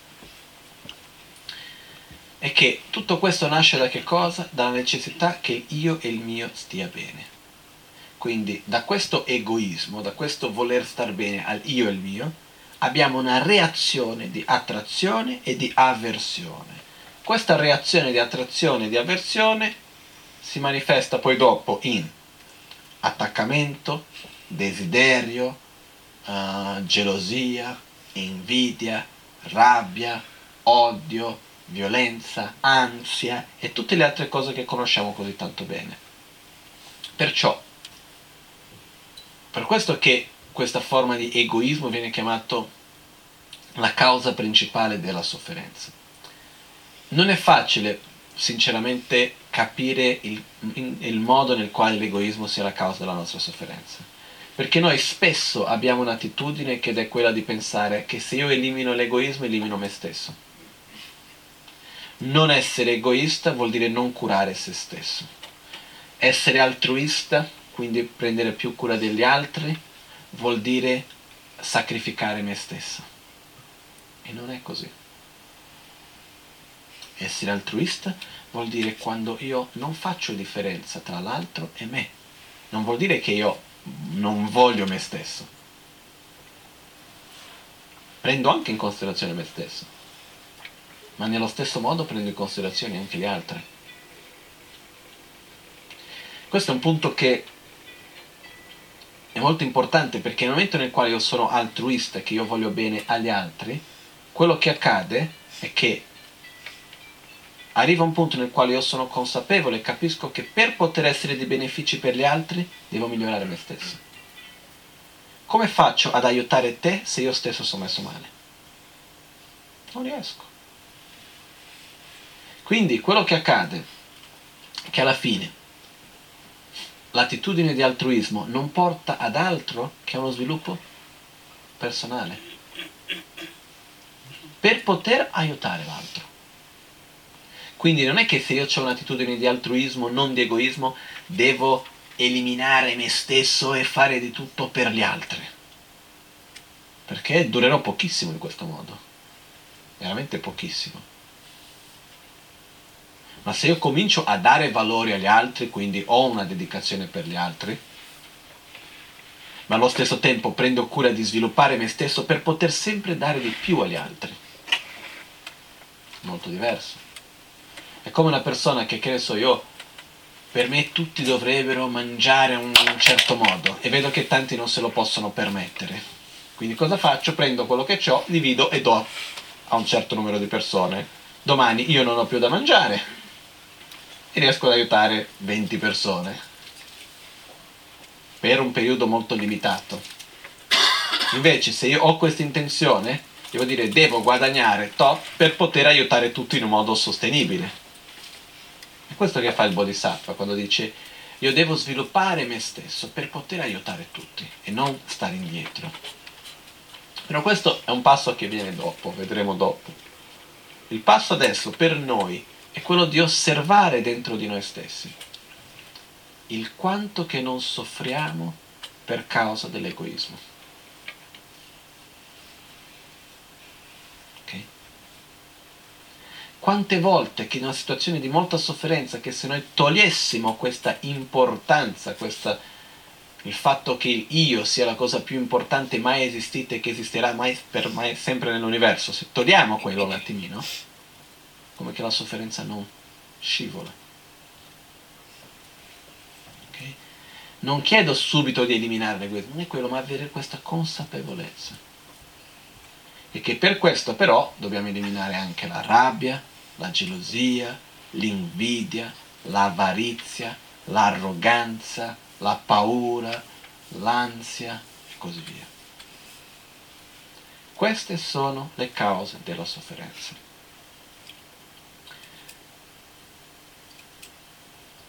Per me è molto chiaro questo, adesso potremo fare tanti tanti esempi.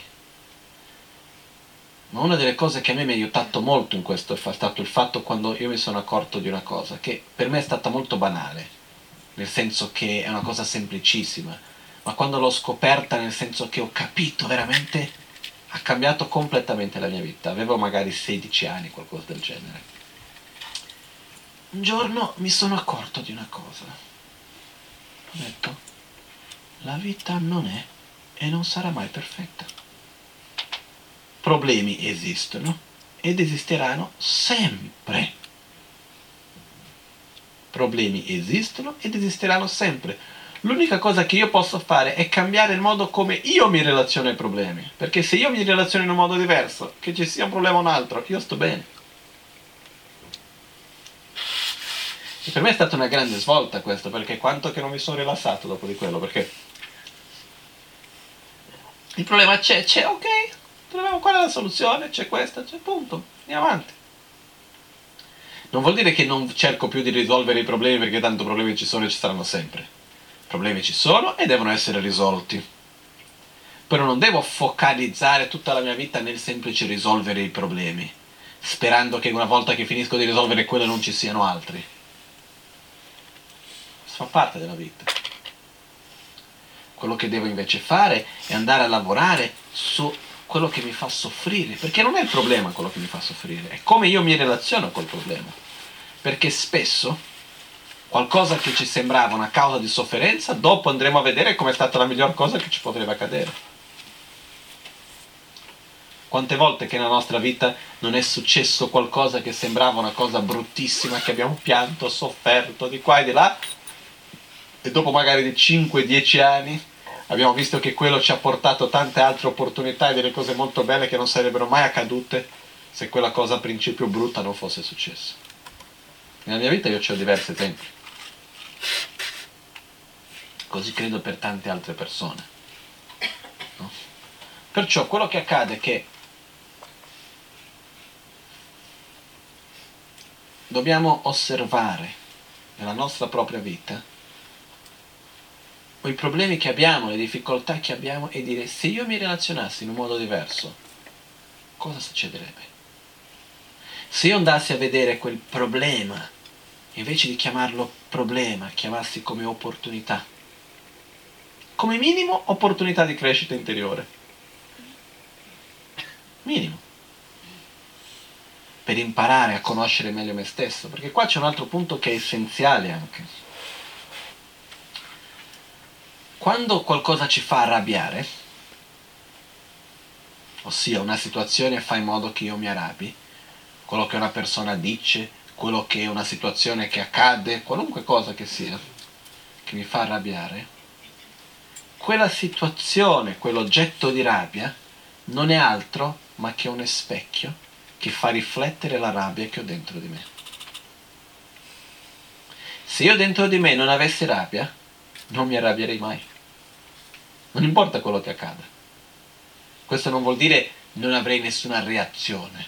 Avrei una reazione per cercare di risolvere, per cercare di fermare la persona, per cercare di dargli un giusto consiglio, eccetera, eccetera, ma non reagirei con rabbia se io dentro di me rabbia non avessi.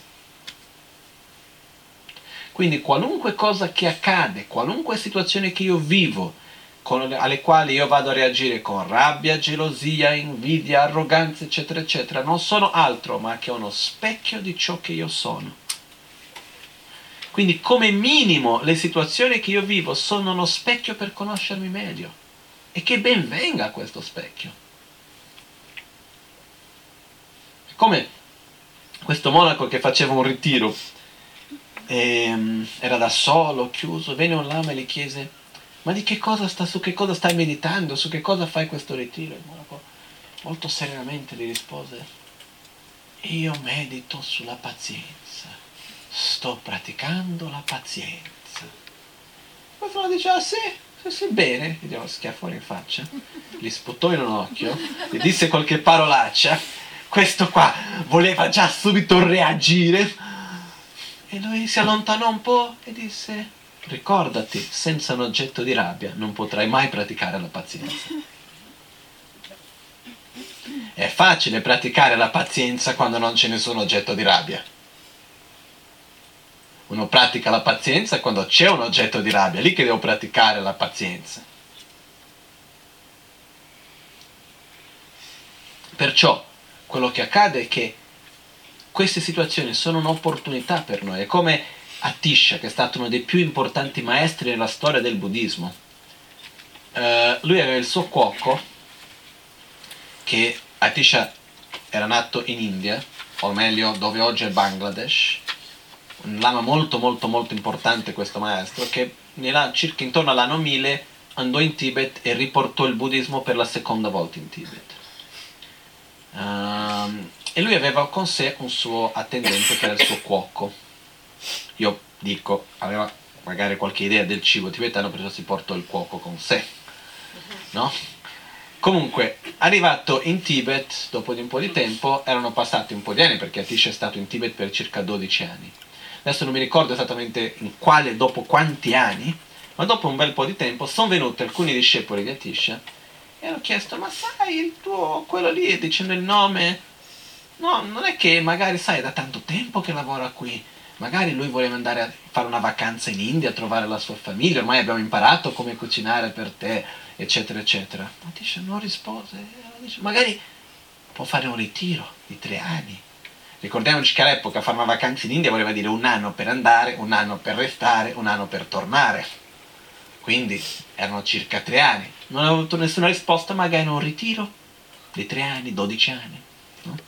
Perché hanno detto questo? Perché questo cuoco era uno che litigava con tutti, sempre nervoso, rompeva le scatole a tutti, a un punto nel quale sono andati lì e hanno cercato di fare qualcosa per togliersi di mezzo questo qua, dicendo guarda magari mandiamoli da qualche parte, eccetera. E Atisha rispose, ma scusate, ma di chi è che state parlando? Non parlate mica del mio maestro di pazienza, no? A questo punto tutti zitti con la testa bassa se ne sono usciti, no? Perciò quello che accade è che cambia moltissimo il modo come io vedo l'altro. La realtà si trasforma in questo modo. Perciò non è che io, cambiando me stesso interiormente, il mondo intorno a me sarà tutto di belli fiori, tutto bello. Non è questo la persona che abbiamo a fianco quando lavoriamo, piuttosto che la persona con cui ci relazioniamo, che è quella che abbiamo più problemi, continuerà lì a fare le stesse cose, a dire le stesse cose, spero che cambi, però a principio medio corto termine continuerà a principio abbastanza così. Però se io cambio il mio atteggiamento, del modo come io la vedo, vedrai come non cambia la realtà che io vivo. E piano piano cambia anche la persona. eh. C'è stato per me una cosa che io l'ho fatto qua- quasi come che una ricerca scientifica mi ha detto, qua farò una prova. C'era una persona in particolare con cui per tanti anni tutti che avevano problemi con questa persona.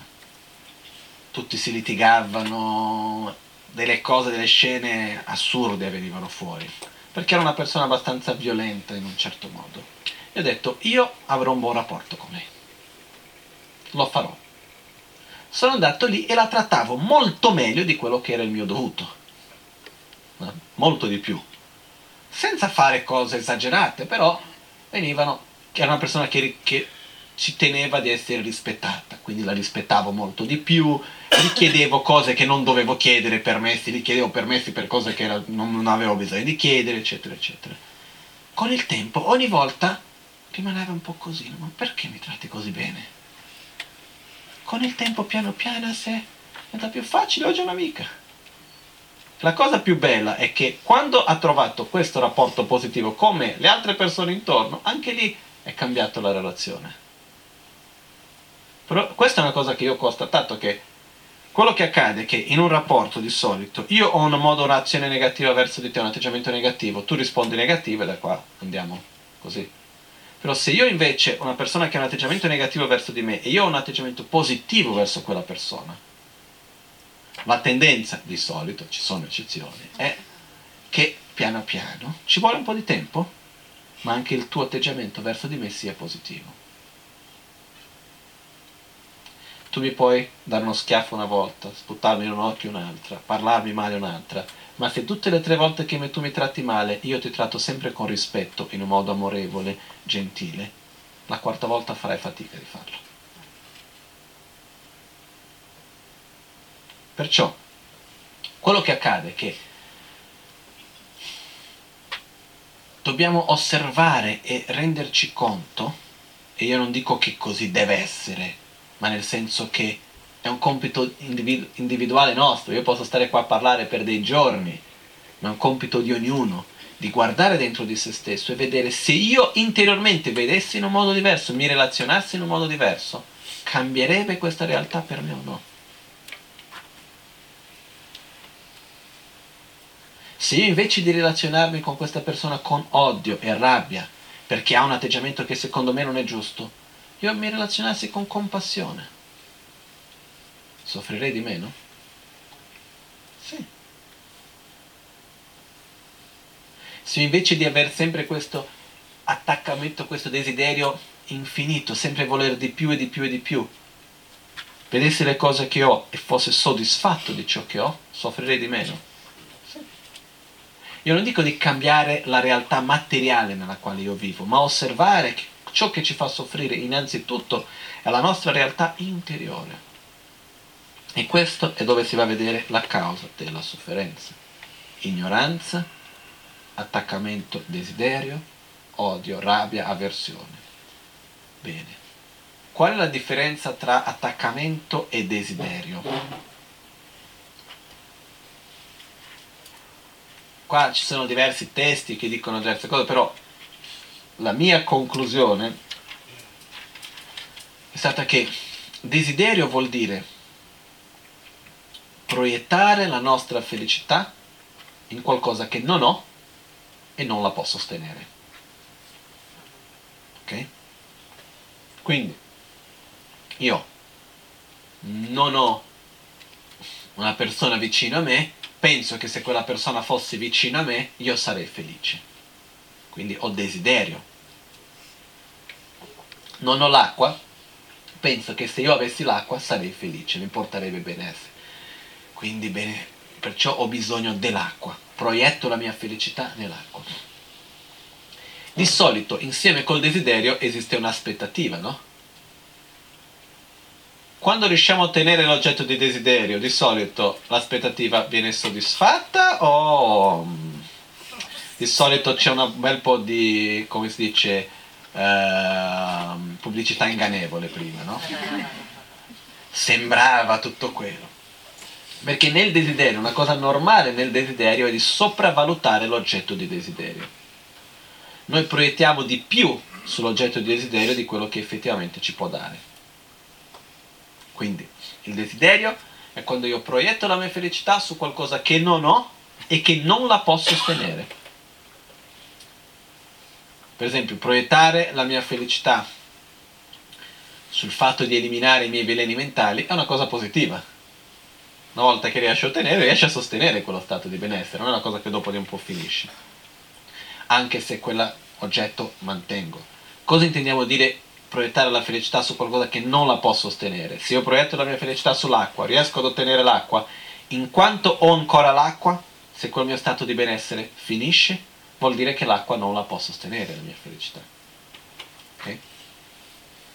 L'attaccamento è la stessa cosa con una differenza, ossia è simile. Il desiderio è verso qualcosa che io non ho, l'attaccamento è verso qualcosa che io ho già. Quindi ho l'acqua, proietto la mia felicità sull'acqua, l'acqua non può sostenere la mia felicità, però io proietto in questo modo, perciò non voglio allontanarmi dall'acqua. È mia. Ho attaccamento verso l'acqua. Ok? Da questi, dall'attaccamento, del desiderio, nasce anche l'avarizia e altri sentimenti. Avversione. Avversione è il sentimento nel quale noi vogliamo affastare qualcuno, qualcosa da noi. Allontanare qualcosa da noi. Affastare il portoghese, scusate. Perciò vogliamo allontanare qualcuno, qualcosa da noi. Quello che succede è che questo allontanare um, si manifesta piano piano, cresce poi dopo. Inizialmente è un semplice voler allontanare, dopodiché questo allontanare se non riesce a realizzarsi diventa violenza. Io uso la forza per allontanare. E spesso quando questo si manifesta contro un essere vivente, la avversione verso l'essere vivente si manifesta tramite il desiderio che l'altro soffre. E per me di tutto quello che uno sia capace di pensare è la cosa più brutta che ci possa essere.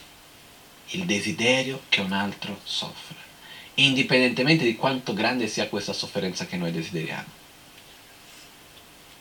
E anche il rigioire della sofferenza dell'altro è brutta, eh? però succede spesso. Faccio un esempio. Una persona che ci sta antipatica, proprio che ci ha detto di tutto, ci ha fatto di tutto, una persona che proprio abbiamo una certa difficoltà con quella persona. Cade e si rompe una gamba. Gli è andata bene. Si sente questo a dire no? Anche se magari qualcuno di noi non lo dice, non lo pensa, è una cosa che succede spessissimo che si dica. No? In portoghese addirittura abbiamo una cosa che fa la ben feito, ben fatto, no? Quindi già da bambini mi ricordo che sempre che succedeva che andava lì tu hai detto ah, eccoci qua, ti è andata bene, eh? Ben fatto. No? Ben fatto, non so come si dice. Ben ti sta. Ben ti sta, no?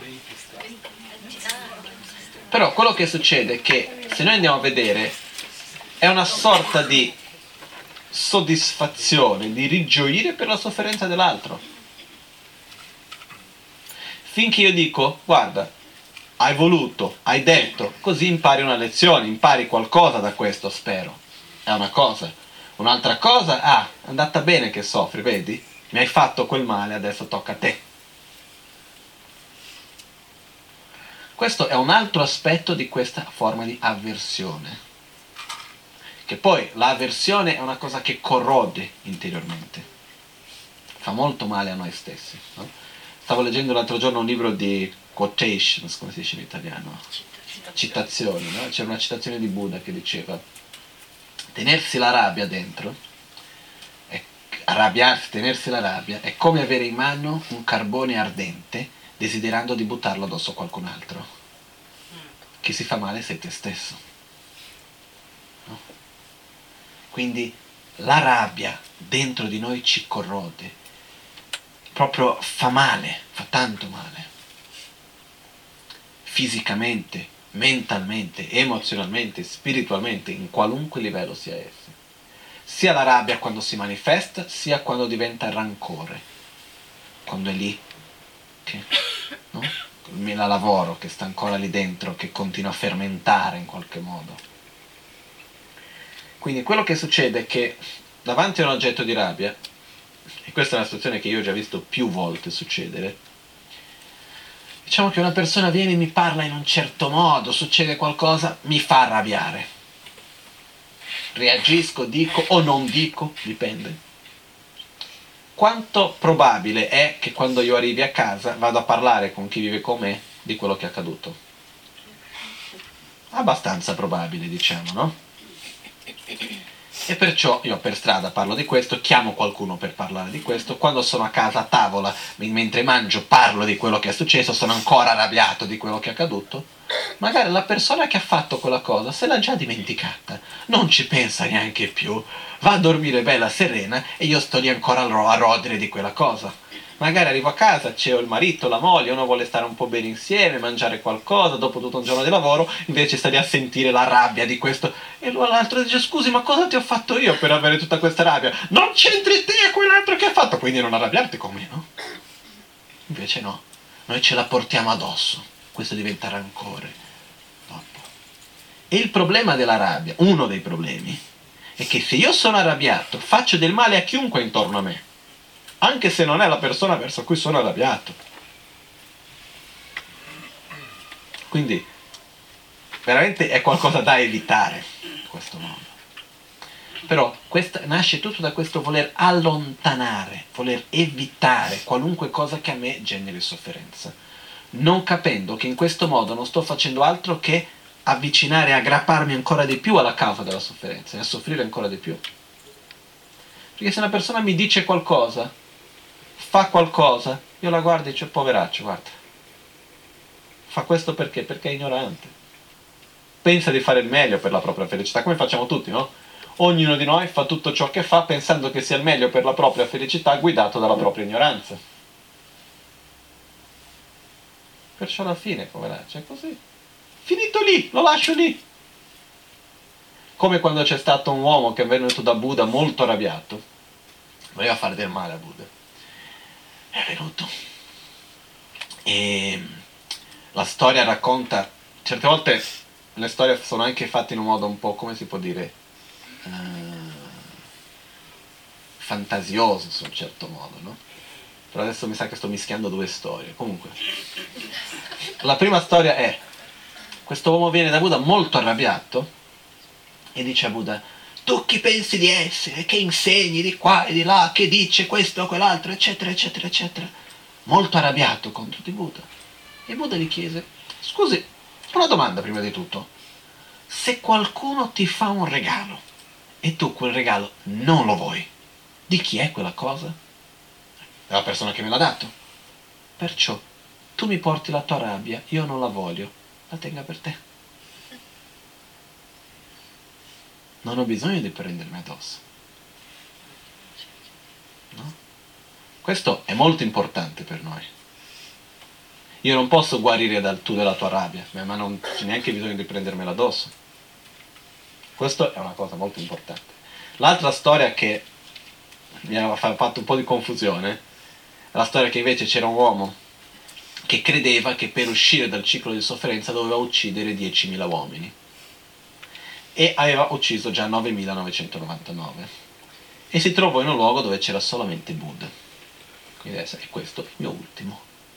E andò però più correva non riusciva mai a raggiungere Buddha no? era lì cercava in qualunque modo e non riusciva mai a raggiungerlo. Finché a un certo momento si guarda nel Buddha e dice ok fermati un attimo no?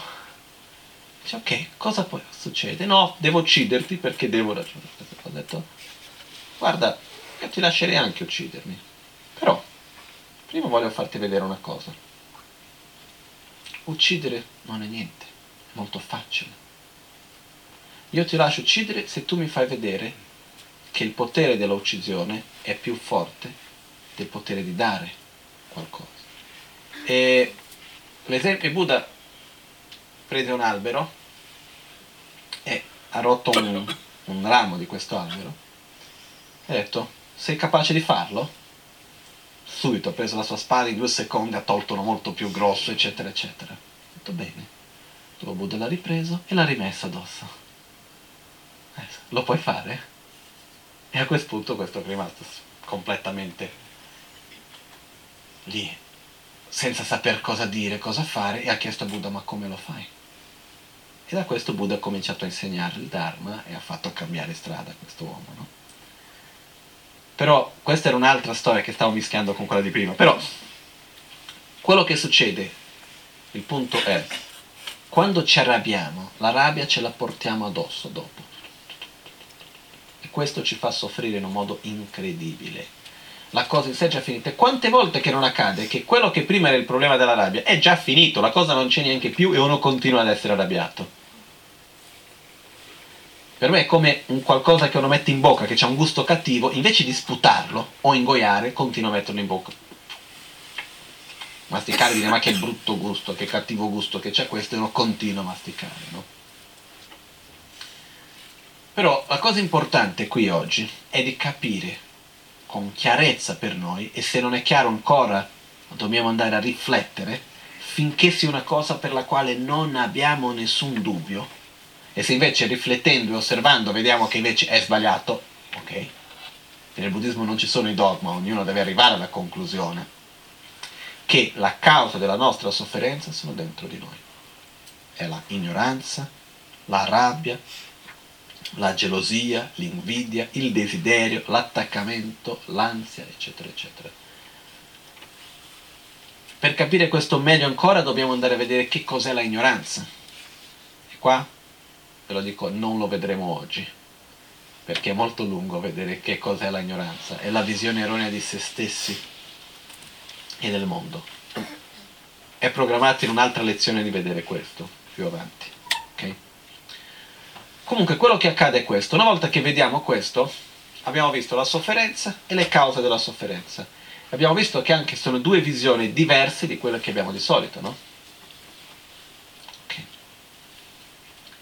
A questo punto arriva il terzo, la terza nobile verità, la verità della cessazione. E uno si chiede, ma è possibile o non è possibile uscire dal ciclo di sofferenza? Perché? come tante persone dicono, è della natura umana arrabbiarsi. È della natura umana avere desiderio, invidia, gelosia e tutto il resto. Perciò è della natura umana soffrire. Come faccio io a non soffrire? Come faccio io a eliminare le cause della sofferenza? È impossibile fare questo. Perciò cerco di sopravvivere, vivere nel miglior modo che posso, soffrendo il meno possibile, godendomi la vita il massimo che posso e vado avanti. Il modo di pensare. Perciò le possibilità sono due. O non è possibile essere felici, o stiamo facendo qualcosa di sbagliato. Visto che eliminando le cause della sofferenza, io sinceramente penso di avere una vita molto felice se riesco a eliminare le cause della sofferenza. Se immagino la vita che faccio ora, senza rabbia, gelosia, invidia, insoddisfazione, attaccamento, avarizia, eccetera, eccetera, penso di avere una vita perfetta. Perciò, io vi dico con tutta la sincerità, agli inizi ero abbastanza dismotivato, potrei dire così. Ero abbastanza in crisi. Avevo intorno ai 15 anni, 15-16 anni. Quando ho cominciato a studiare filosofia buddista un po' più a fondo. E mi sono chiesto, ma cosa sto facendo? seguo una vita, me la dedico al buddismo, ma sarà possibile veramente uscire da questa sofferenza? Mi sembra così difficile. Io, per fortuna mia, non sono una persona che ha delle reazioni, come si dice, uh, no, immediate, faccio le cose con calma, prima vado a riflettere, osservare, quando prendo una decisione perché me la sono preparata per un lungo tempo, no? Vado a vedere bene che non è la decisione sbagliata, eccetera, eccetera. Perciò ero lì, dedicando la vita a studiare il buddismo, ma mica volevo diventare lo studioso di buddismo per insegnare in università, lo facevo perché credevo come un sentiero spirituale. Ma a un certo momento non credevo più nel risultato. Non che non fosse possibile in modo generale, ma che per me non fosse possibile. È stato un grosso problema quello per me. Però molto importante perché mi ha obbligato ad andare a ricercare questo. E ho parlato con diversi maestri su questo. Uh, ho avuto l'opportunità principalmente di fare questa domanda alla Maganchen, ho avuto l'opportunità di parlare di questo con il Dalai Lama, ho avuto l'opportunità di parlare di questo con Geshe Thupte Rinchen, principalmente che era il mio principale maestro di filosofia in monastero. Facendo un riassunto di tutto, innanzitutto non possiamo cambiare da un giorno all'altro. Non è che io mi sveglio al mattino dopo di aver fatto che ne so che cosa e sono illuminato. Non è che adesso ho molta rabbia da un giorno all'altro non ho più rabbia. O non sono paziente abbastanza da un giorno all'altro sono la persona più paziente che ci sia. O qualunque altra cosa di questo genere. Questo non è possibile. La trasformazione interiore avviene in un modo graduale. Questa è la prima cosa sia verso il positivo sia verso il negativo, avviene in un modo graduale e ogni giorno, ogni istante ci stiamo trasformando. In una direzione o in un'altra, ci stiamo trasformando. Secondo punto, e questo per me è stato il punto che mi ha svegliato da quella, da quella crisi, diciamo. È possibile diminuire la rabbia o no? Sì. Io l'ho visto in altre persone. Io per fortuna mia sono stata persona che già da piccolo raramente mi sono arrabbiata in vita mia. Per questo non è che su questo non ho potuto lavorare più di tanto, ma ho lavorato su altri difetti che posso assicurarvi che sono pieno. Uh, è possibile diminuire la pigrizia, per esempio? Sì, si posso dire di sì. È possibile diminuire il desiderio? Sì, l'attaccamento, anche l'avarizia, anche l'arroganza, anche. È possibile amare una persona in più? Sì. È possibile essere più umile? Sviluppare più compassione? Essere più saggi? Sì o no? Sì, no? Perciò è possibile diminuire ancora di più la rabbia. È possibile amare una persona ancora in più. Dov'è il limite di questo? Il limite di diminuire la rabbia è quando non c'è più. Il limite dell'amore è quando amo tutti nello stesso modo. Però è possibile andare in questo modo. E questo dà, è la prova per noi stessi che è possibile eliminare completamente le cause della sofferenza. Magari ci vogliono cento vite. Però è meglio 100 vite andando verso l'eliminazione della sofferenza che 100 vite accumulando più cause della sofferenza. Magari si riesce in una vita, chi lo sa. Ma anche pensando solo a questa vita, più riesco a eliminare le cause della sofferenza, meglio riesco a vivere. Perché questa è una cosa che per me proprio è chiarissima. Io in questa vita, anche se dovessi avere una vita molto lunga, l'unica cosa che posso fare ora, sulla quale io posso, che a contare, sulla quale posso affidarmi per tutta la mia vita, è il mio sviluppo interiore. Perché se io oggi riesco a essere una persona più paziente, questa pazienza che porterò con me, o più amorevole, questo amore che porterò con me, quella pazienza che, che sviluppo dentro di me, nel futuro, indipendentemente se sarò una persona ricca o povera, la pazienza mi servirà. Se sarò da solo o in compagnia, buona o cattiva che sia, la pazienza sarà lì per me. Se sarò in buona salute o in cattiva salute, la pazienza è quello che mi posso fidare. Quindi lo sviluppo interiore che io faccio, indipendentemente di ciò che accada, se fisicamente starò bene o male, materialmente starò bene o male, se la compagnia avrà una buona o cattiva, il mio sviluppo interiore me lo porterò con me e su questo mi potrò fidare. Se dovesse sorgere nei peggiori dei casi fisicamente mi trovo paralizzato, Su che cosa mi posso affidare a quel momento? Sulla mia mente, sulle mie qualità interiori che ho sviluppato. Perciò, quello che accade su questo è l'importanza che noi vogliamo dare a questo sviluppo. In questo modo possiamo vedere che è possibile uscire dal ciclo di sofferenza. E non è che per uscire dal ciclo di sofferenza dobbiamo andare a vivere in un monastero da qualche parte in montagna. Non dobbiamo cambiare il nostro stile di vita per dire il lavoro che facciamo piuttosto che la società nella quale viviamo, mollare la famiglia o qualcosa del genere. Dobbiamo cambiare il nostro atteggiamento interiore, eliminare le cause della sofferenza. Ogni giorno un mini passettino, veramente poco, però costantemente. E vedremo come un risultato avviene, effettivo. Poi, questo è molto importante per noi osservare per capire è possibile uscire dal ciclo di sofferenza. Perché? Perché è possibile eliminare le cause della sofferenza. Perciò è possibile uscire dal ciclo di sofferenza. Secondo, come farlo? Il sentiero. E qua arriva la quarta nobile verità, che è la verità del sentiero. Quindi prima nobile verità, la verità della sofferenza. Seconda nobile verità, la verità della causa della sofferenza. Terza nobile verità, la nobile verità della cessazione. E quarta nobile verità, la verità del sentiero. E qua è dove rientrano tutti gli insegnamenti di Buddha, di come fare per uscire dal ciclo di sofferenza.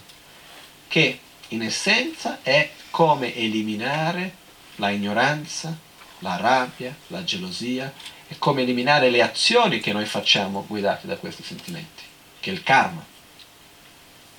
Quindi Buddha ha insegnato in diversi modi, per persone diverse, di culture diverse, di mentalità diverse.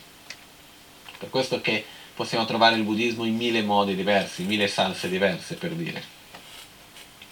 L'essenza è sempre la stessa, trasformarci interiormente. Buddha non ci ha mai detto di cambiare i nostri vestiti, non ci ha mai detto di cambiare il modo come lavoriamo, non ci ha mai detto di cambiare la nostra dieta, non ha mai detto di cambiare il modo come ci divertiamo, piuttosto che qualunque di queste cose. Ha detto di cambiare il modo come noi siamo interiormente, come noi interiormente ci relazioniamo col mondo. Ed ovvio che se io mi cambio interiormente, automaticamente esteriormente ci saranno dei cambiamenti se sono interiormente diverso lavorerò in un modo diverso, magari il lavoro che faccio vedrò che mi piace mentre prima non mi piaceva o il contrario, che ne so io. Però il cambiamento interno porta a un cambiamento esterno. Unicamente il cambiamento esterno non porta necessariamente a un cambiamento interno. Perciò, quando diciamo nal so è nal sofferenza è causa della sofferenza. So rigenerarsi da questo. Quindi eliminare la sofferenza e perciò le cause della sofferenza e sviluppare gli opposti. Perché non è che quando elimino la rabbia rimango vuoto e non so più come reagire. Davanti alla, alla stessa situazione andrò a reagire con compassione. Cambia completamente. Non è che io elimino l'avarizia e rimango vuoto senza niente. Sviluppo la generosità. Non è che contro l'odio rimango senza niente, c'è amore. Tolgo l'arroganza, c'è umiltà. Tolgo la ignoranza, c'è saggezza che si sviluppa. Perciò questo è il sentiero. Il sentiero dell'inalzo è il sentiero di questa trasformazione. Perciò quando noi diciamo la pratica dell'autoguarigione tantrica in alzo, è che nell'essenza della pratica di meditazione che noi facciamo ha lo scopo di eliminare la sofferenza e le cause della sofferenza come tramite la rivitalizzazione delle nostre qualità interiori, come l'amore, la compassione. Noi non siamo capaci, per esempio, di amare e odiare una persona allo stesso tempo non si può. Quello che succede è che abbiamo un concetto completamente sbagliato di amore, perciò certe volte pensiamo di poter amare e odiare allo stesso tempo. No? Io l'altro giorno così per... Stavo in internet un attimo, sono andato dentro Wikipedia ho messo amore in inglese, love, ho visto cosa viene fuori. E c'è una quantità di definizione, non so, sei pagine, non mi ricordo più quant'erano, no? Scritto molto bene poi perché spiega dentro ogni cultura che cosa vuol dire, eccetera, eccetera. C'è la visione del buddismo, del cristianesimo, delle diverse tradizioni. E lì si vede la confusione che non esiste intorno all'amore. Perché usiamo la stessa parola per dire cose completamente diverse. Nel buddismo se io ti dico io ti amo, vuol dire io desidero che tu sia felice, punto finale, finito lì. Non desidera io ti voglio fisicamente, io tu devi diventare algo, qualcosa che io devo possedere, io non... Non c'è niente di questo. Cosa che spesso trasmettiamo culturalmente. Noi in italiano abbiamo io ti amo e io ti voglio bene che sono due cose diverse, perché la parola amore automaticamente passa a questa idea di questa anche attrazione fisica. Perciò non è che quando parliamo di sviluppare le nostre qualità interiori, se io sento amore verso qualcuno, amore in quanto desiderare che l'altro sia felice, non riesco allo stesso tempo a desiderare che l'altro soffra. Sono incompatibili come sentimenti.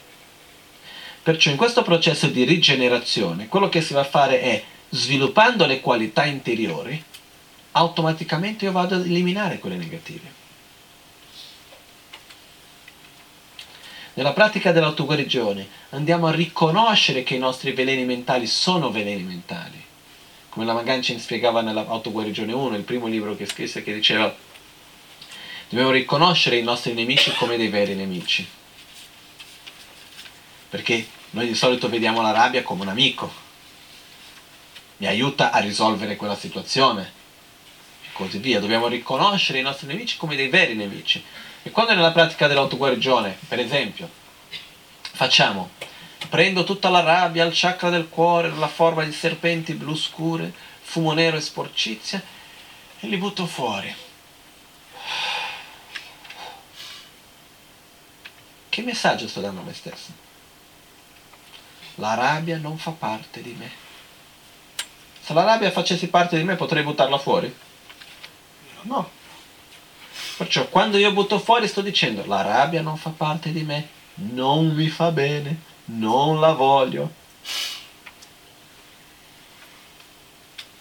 Con il semplice fatto di visualizzare che la rabbia viene buttata fuori. Quindi quello che facciamo nella pratica dell'autoguarigione, c'è tutto il, percio- il, per- il percorso di eliminare i nostri veleni mentali e sviluppare le nostre qualità interiori. Per questo ci sono tanti metodi per fare questo. Buddha ha insegnato veramente una quantità di metodi incredibile per farlo. E una cosa che mi fa molto piacere, che vedo che sta accadendo oggi, è che tanti medici, principalmente relazionati alle malattie croniche, quindi parliamo di malattie mentali e malattie come il cancro, per esempio. Oggi stanno pre- e non sono buddisti, non, sono, non seguono nessuna religione in particolare, stanno prescrivendo ai loro pazienti la meditazione. Perché si sono accorti? Per esempio, qual è uno dei migliori me- me- mezzi per vedere lo stato di salute di una persona e per pre- per prevedere se, dovrà, se avrà una malattia più grave o no, più che l'esame del sangue, qualunque altra cosa, è vedere la coerenza cardiaca. La coerenza cardiaca è il nostro cuore sempre cambia di velocità il battito del cuore, no? va da un battito più veloce, più lento, va da 60, 80, eccetera, eccetera. Quello che succede, questo è normale ed è sano che ci sia questo cambio di velocità nel battito del cuore però se noi facciamo un grafico per vedere questo, di solito la, il cambio di velocità è molto così, non è coerente. La coerenza cardiaca è quando diventa come un'onda continua. Come si fa a portare il cuore ad avere coerenza? Tramite la meditazione sul respiro. È l'unico metodo che hanno trovato è, una, è tra le cose che è miglior, la, la miglior prevenzione contro la, la pressione, contro problemi al cuore, contro un sacco di malattie. contro problemi psichiatrici, psichici. Perciò, adesso non mi metto qui a raccontare tutti gli, gli studi che ci sono, eccetera, eccetera. Io volevo magari un giorno anche raggruppare un po' di questi vari studi per far vedere perché effettivamente la quantità di studi che vengono fatti oggi facendo vedere il quanto che la meditazione porta la persona a star meglio è incredibile. C'era anche questo congresso una dottoressa che faceva gli studi sul fatto di come la meditazione sull'amore aumentava lo, il, la qualità di vita delle persone che facevano. Per me è abbastanza ovvio tutto questo, però ormai fanno questi studi scientifici no, per fare le ricerche, cioè, che è una cosa anche bella di fare. E hanno visto che la meditazione, in un modo diverso dagli altri tipi di, possiamo chiamare, medicine o quel che sia, che di solito la medicina quello che accade è che quando io la prendo a lungo termine, più, più per più tempo la prendo, il suo effetto diventa sempre più basso. La meditazione è il contrario. Più la faccio, più efficace diventa. Questo è quello che abbiamo sempre detto, Buddha ha sempre spiegato questo, perché è una, è una meditazione vuol dire familiarizzare la mente. Perciò più sono abile a familiarizzare me stesso, meglio avviene. Comunque, quello che volevo dire è che Buddha ci ha dato diversi metodi di meditazione, di consapevolezza. E quello che accade è che tocca a noi scegliere cosa vogliamo fare e fare qualcosa. Nei giorni d'oggi ci sono anche, noi stiamo vivendo nei giorni d'oggi un momento di epidemia dal punto di vista di, di malattie psichiatriche e di cancro. È una realtà.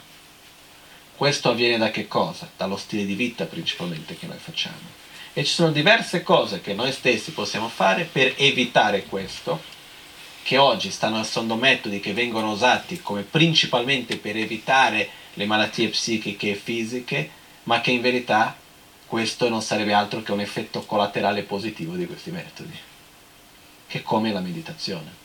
La cosa importante è di farlo in un modo costante. Perciò la pratica come l'autoguarigione in questo suo percorso di eliminare i veleni mentali, l'atto negativo, la malattia, rigenerare le qualità del nostro corpo, funziona a tantissimi livelli. Però la cosa importante è che dobbiamo provarli noi stessi, no? Dirlo e saperlo è inutile, l'importante è farlo.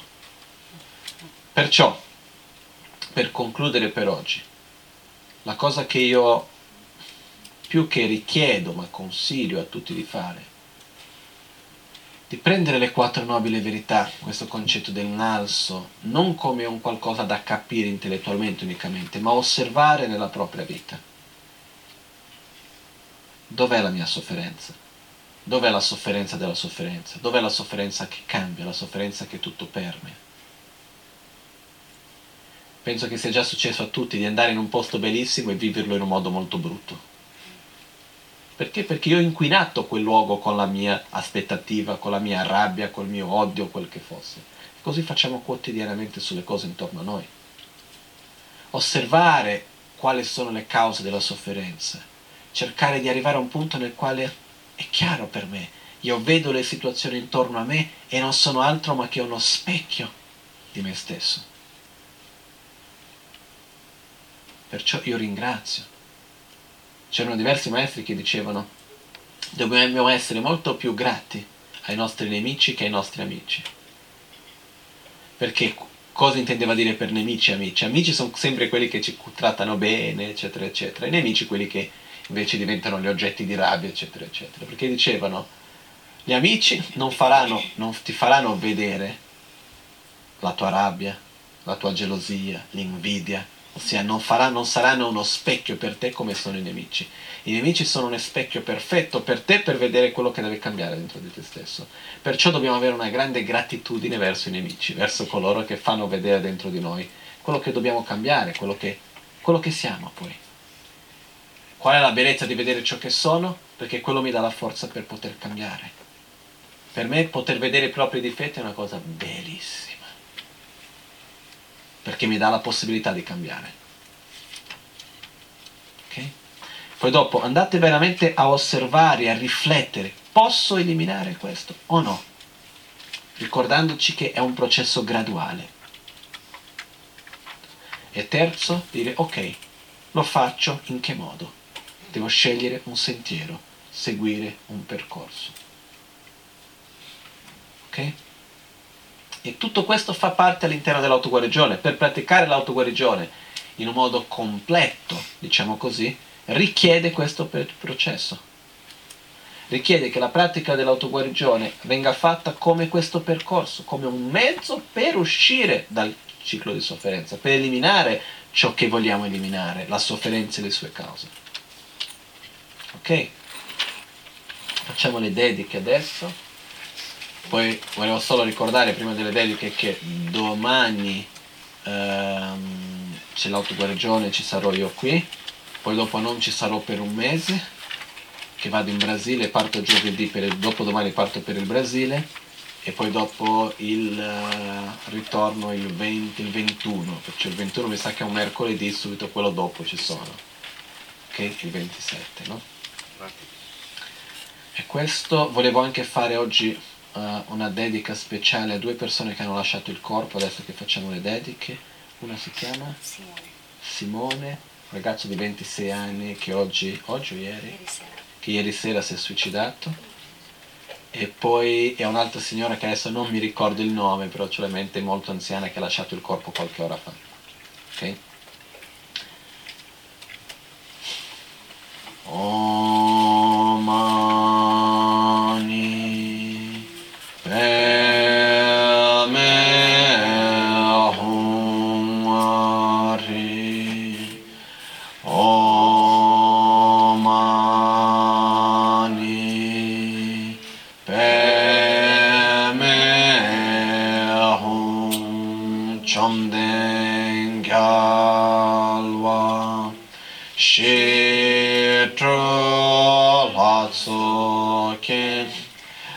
sardo jikpe changle dredu son. Shide semcho rinpoche, ma ke panam ke gyurchi, ke panyam parme payam, kongne Allah.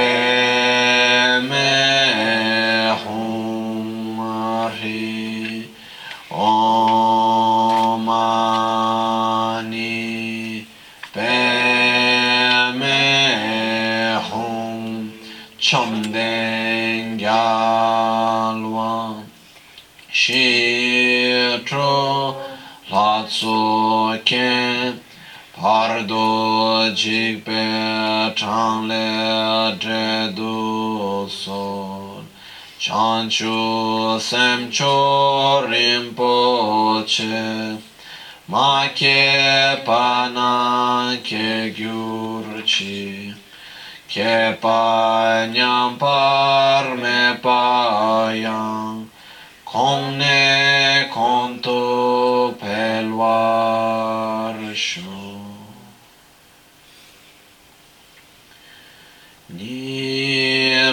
dele tsendele nime kuyan delekşin nin sen taktu delekpe konçosun ki cingilom konçosun ki mor modrup sol Concho sum ki trashishon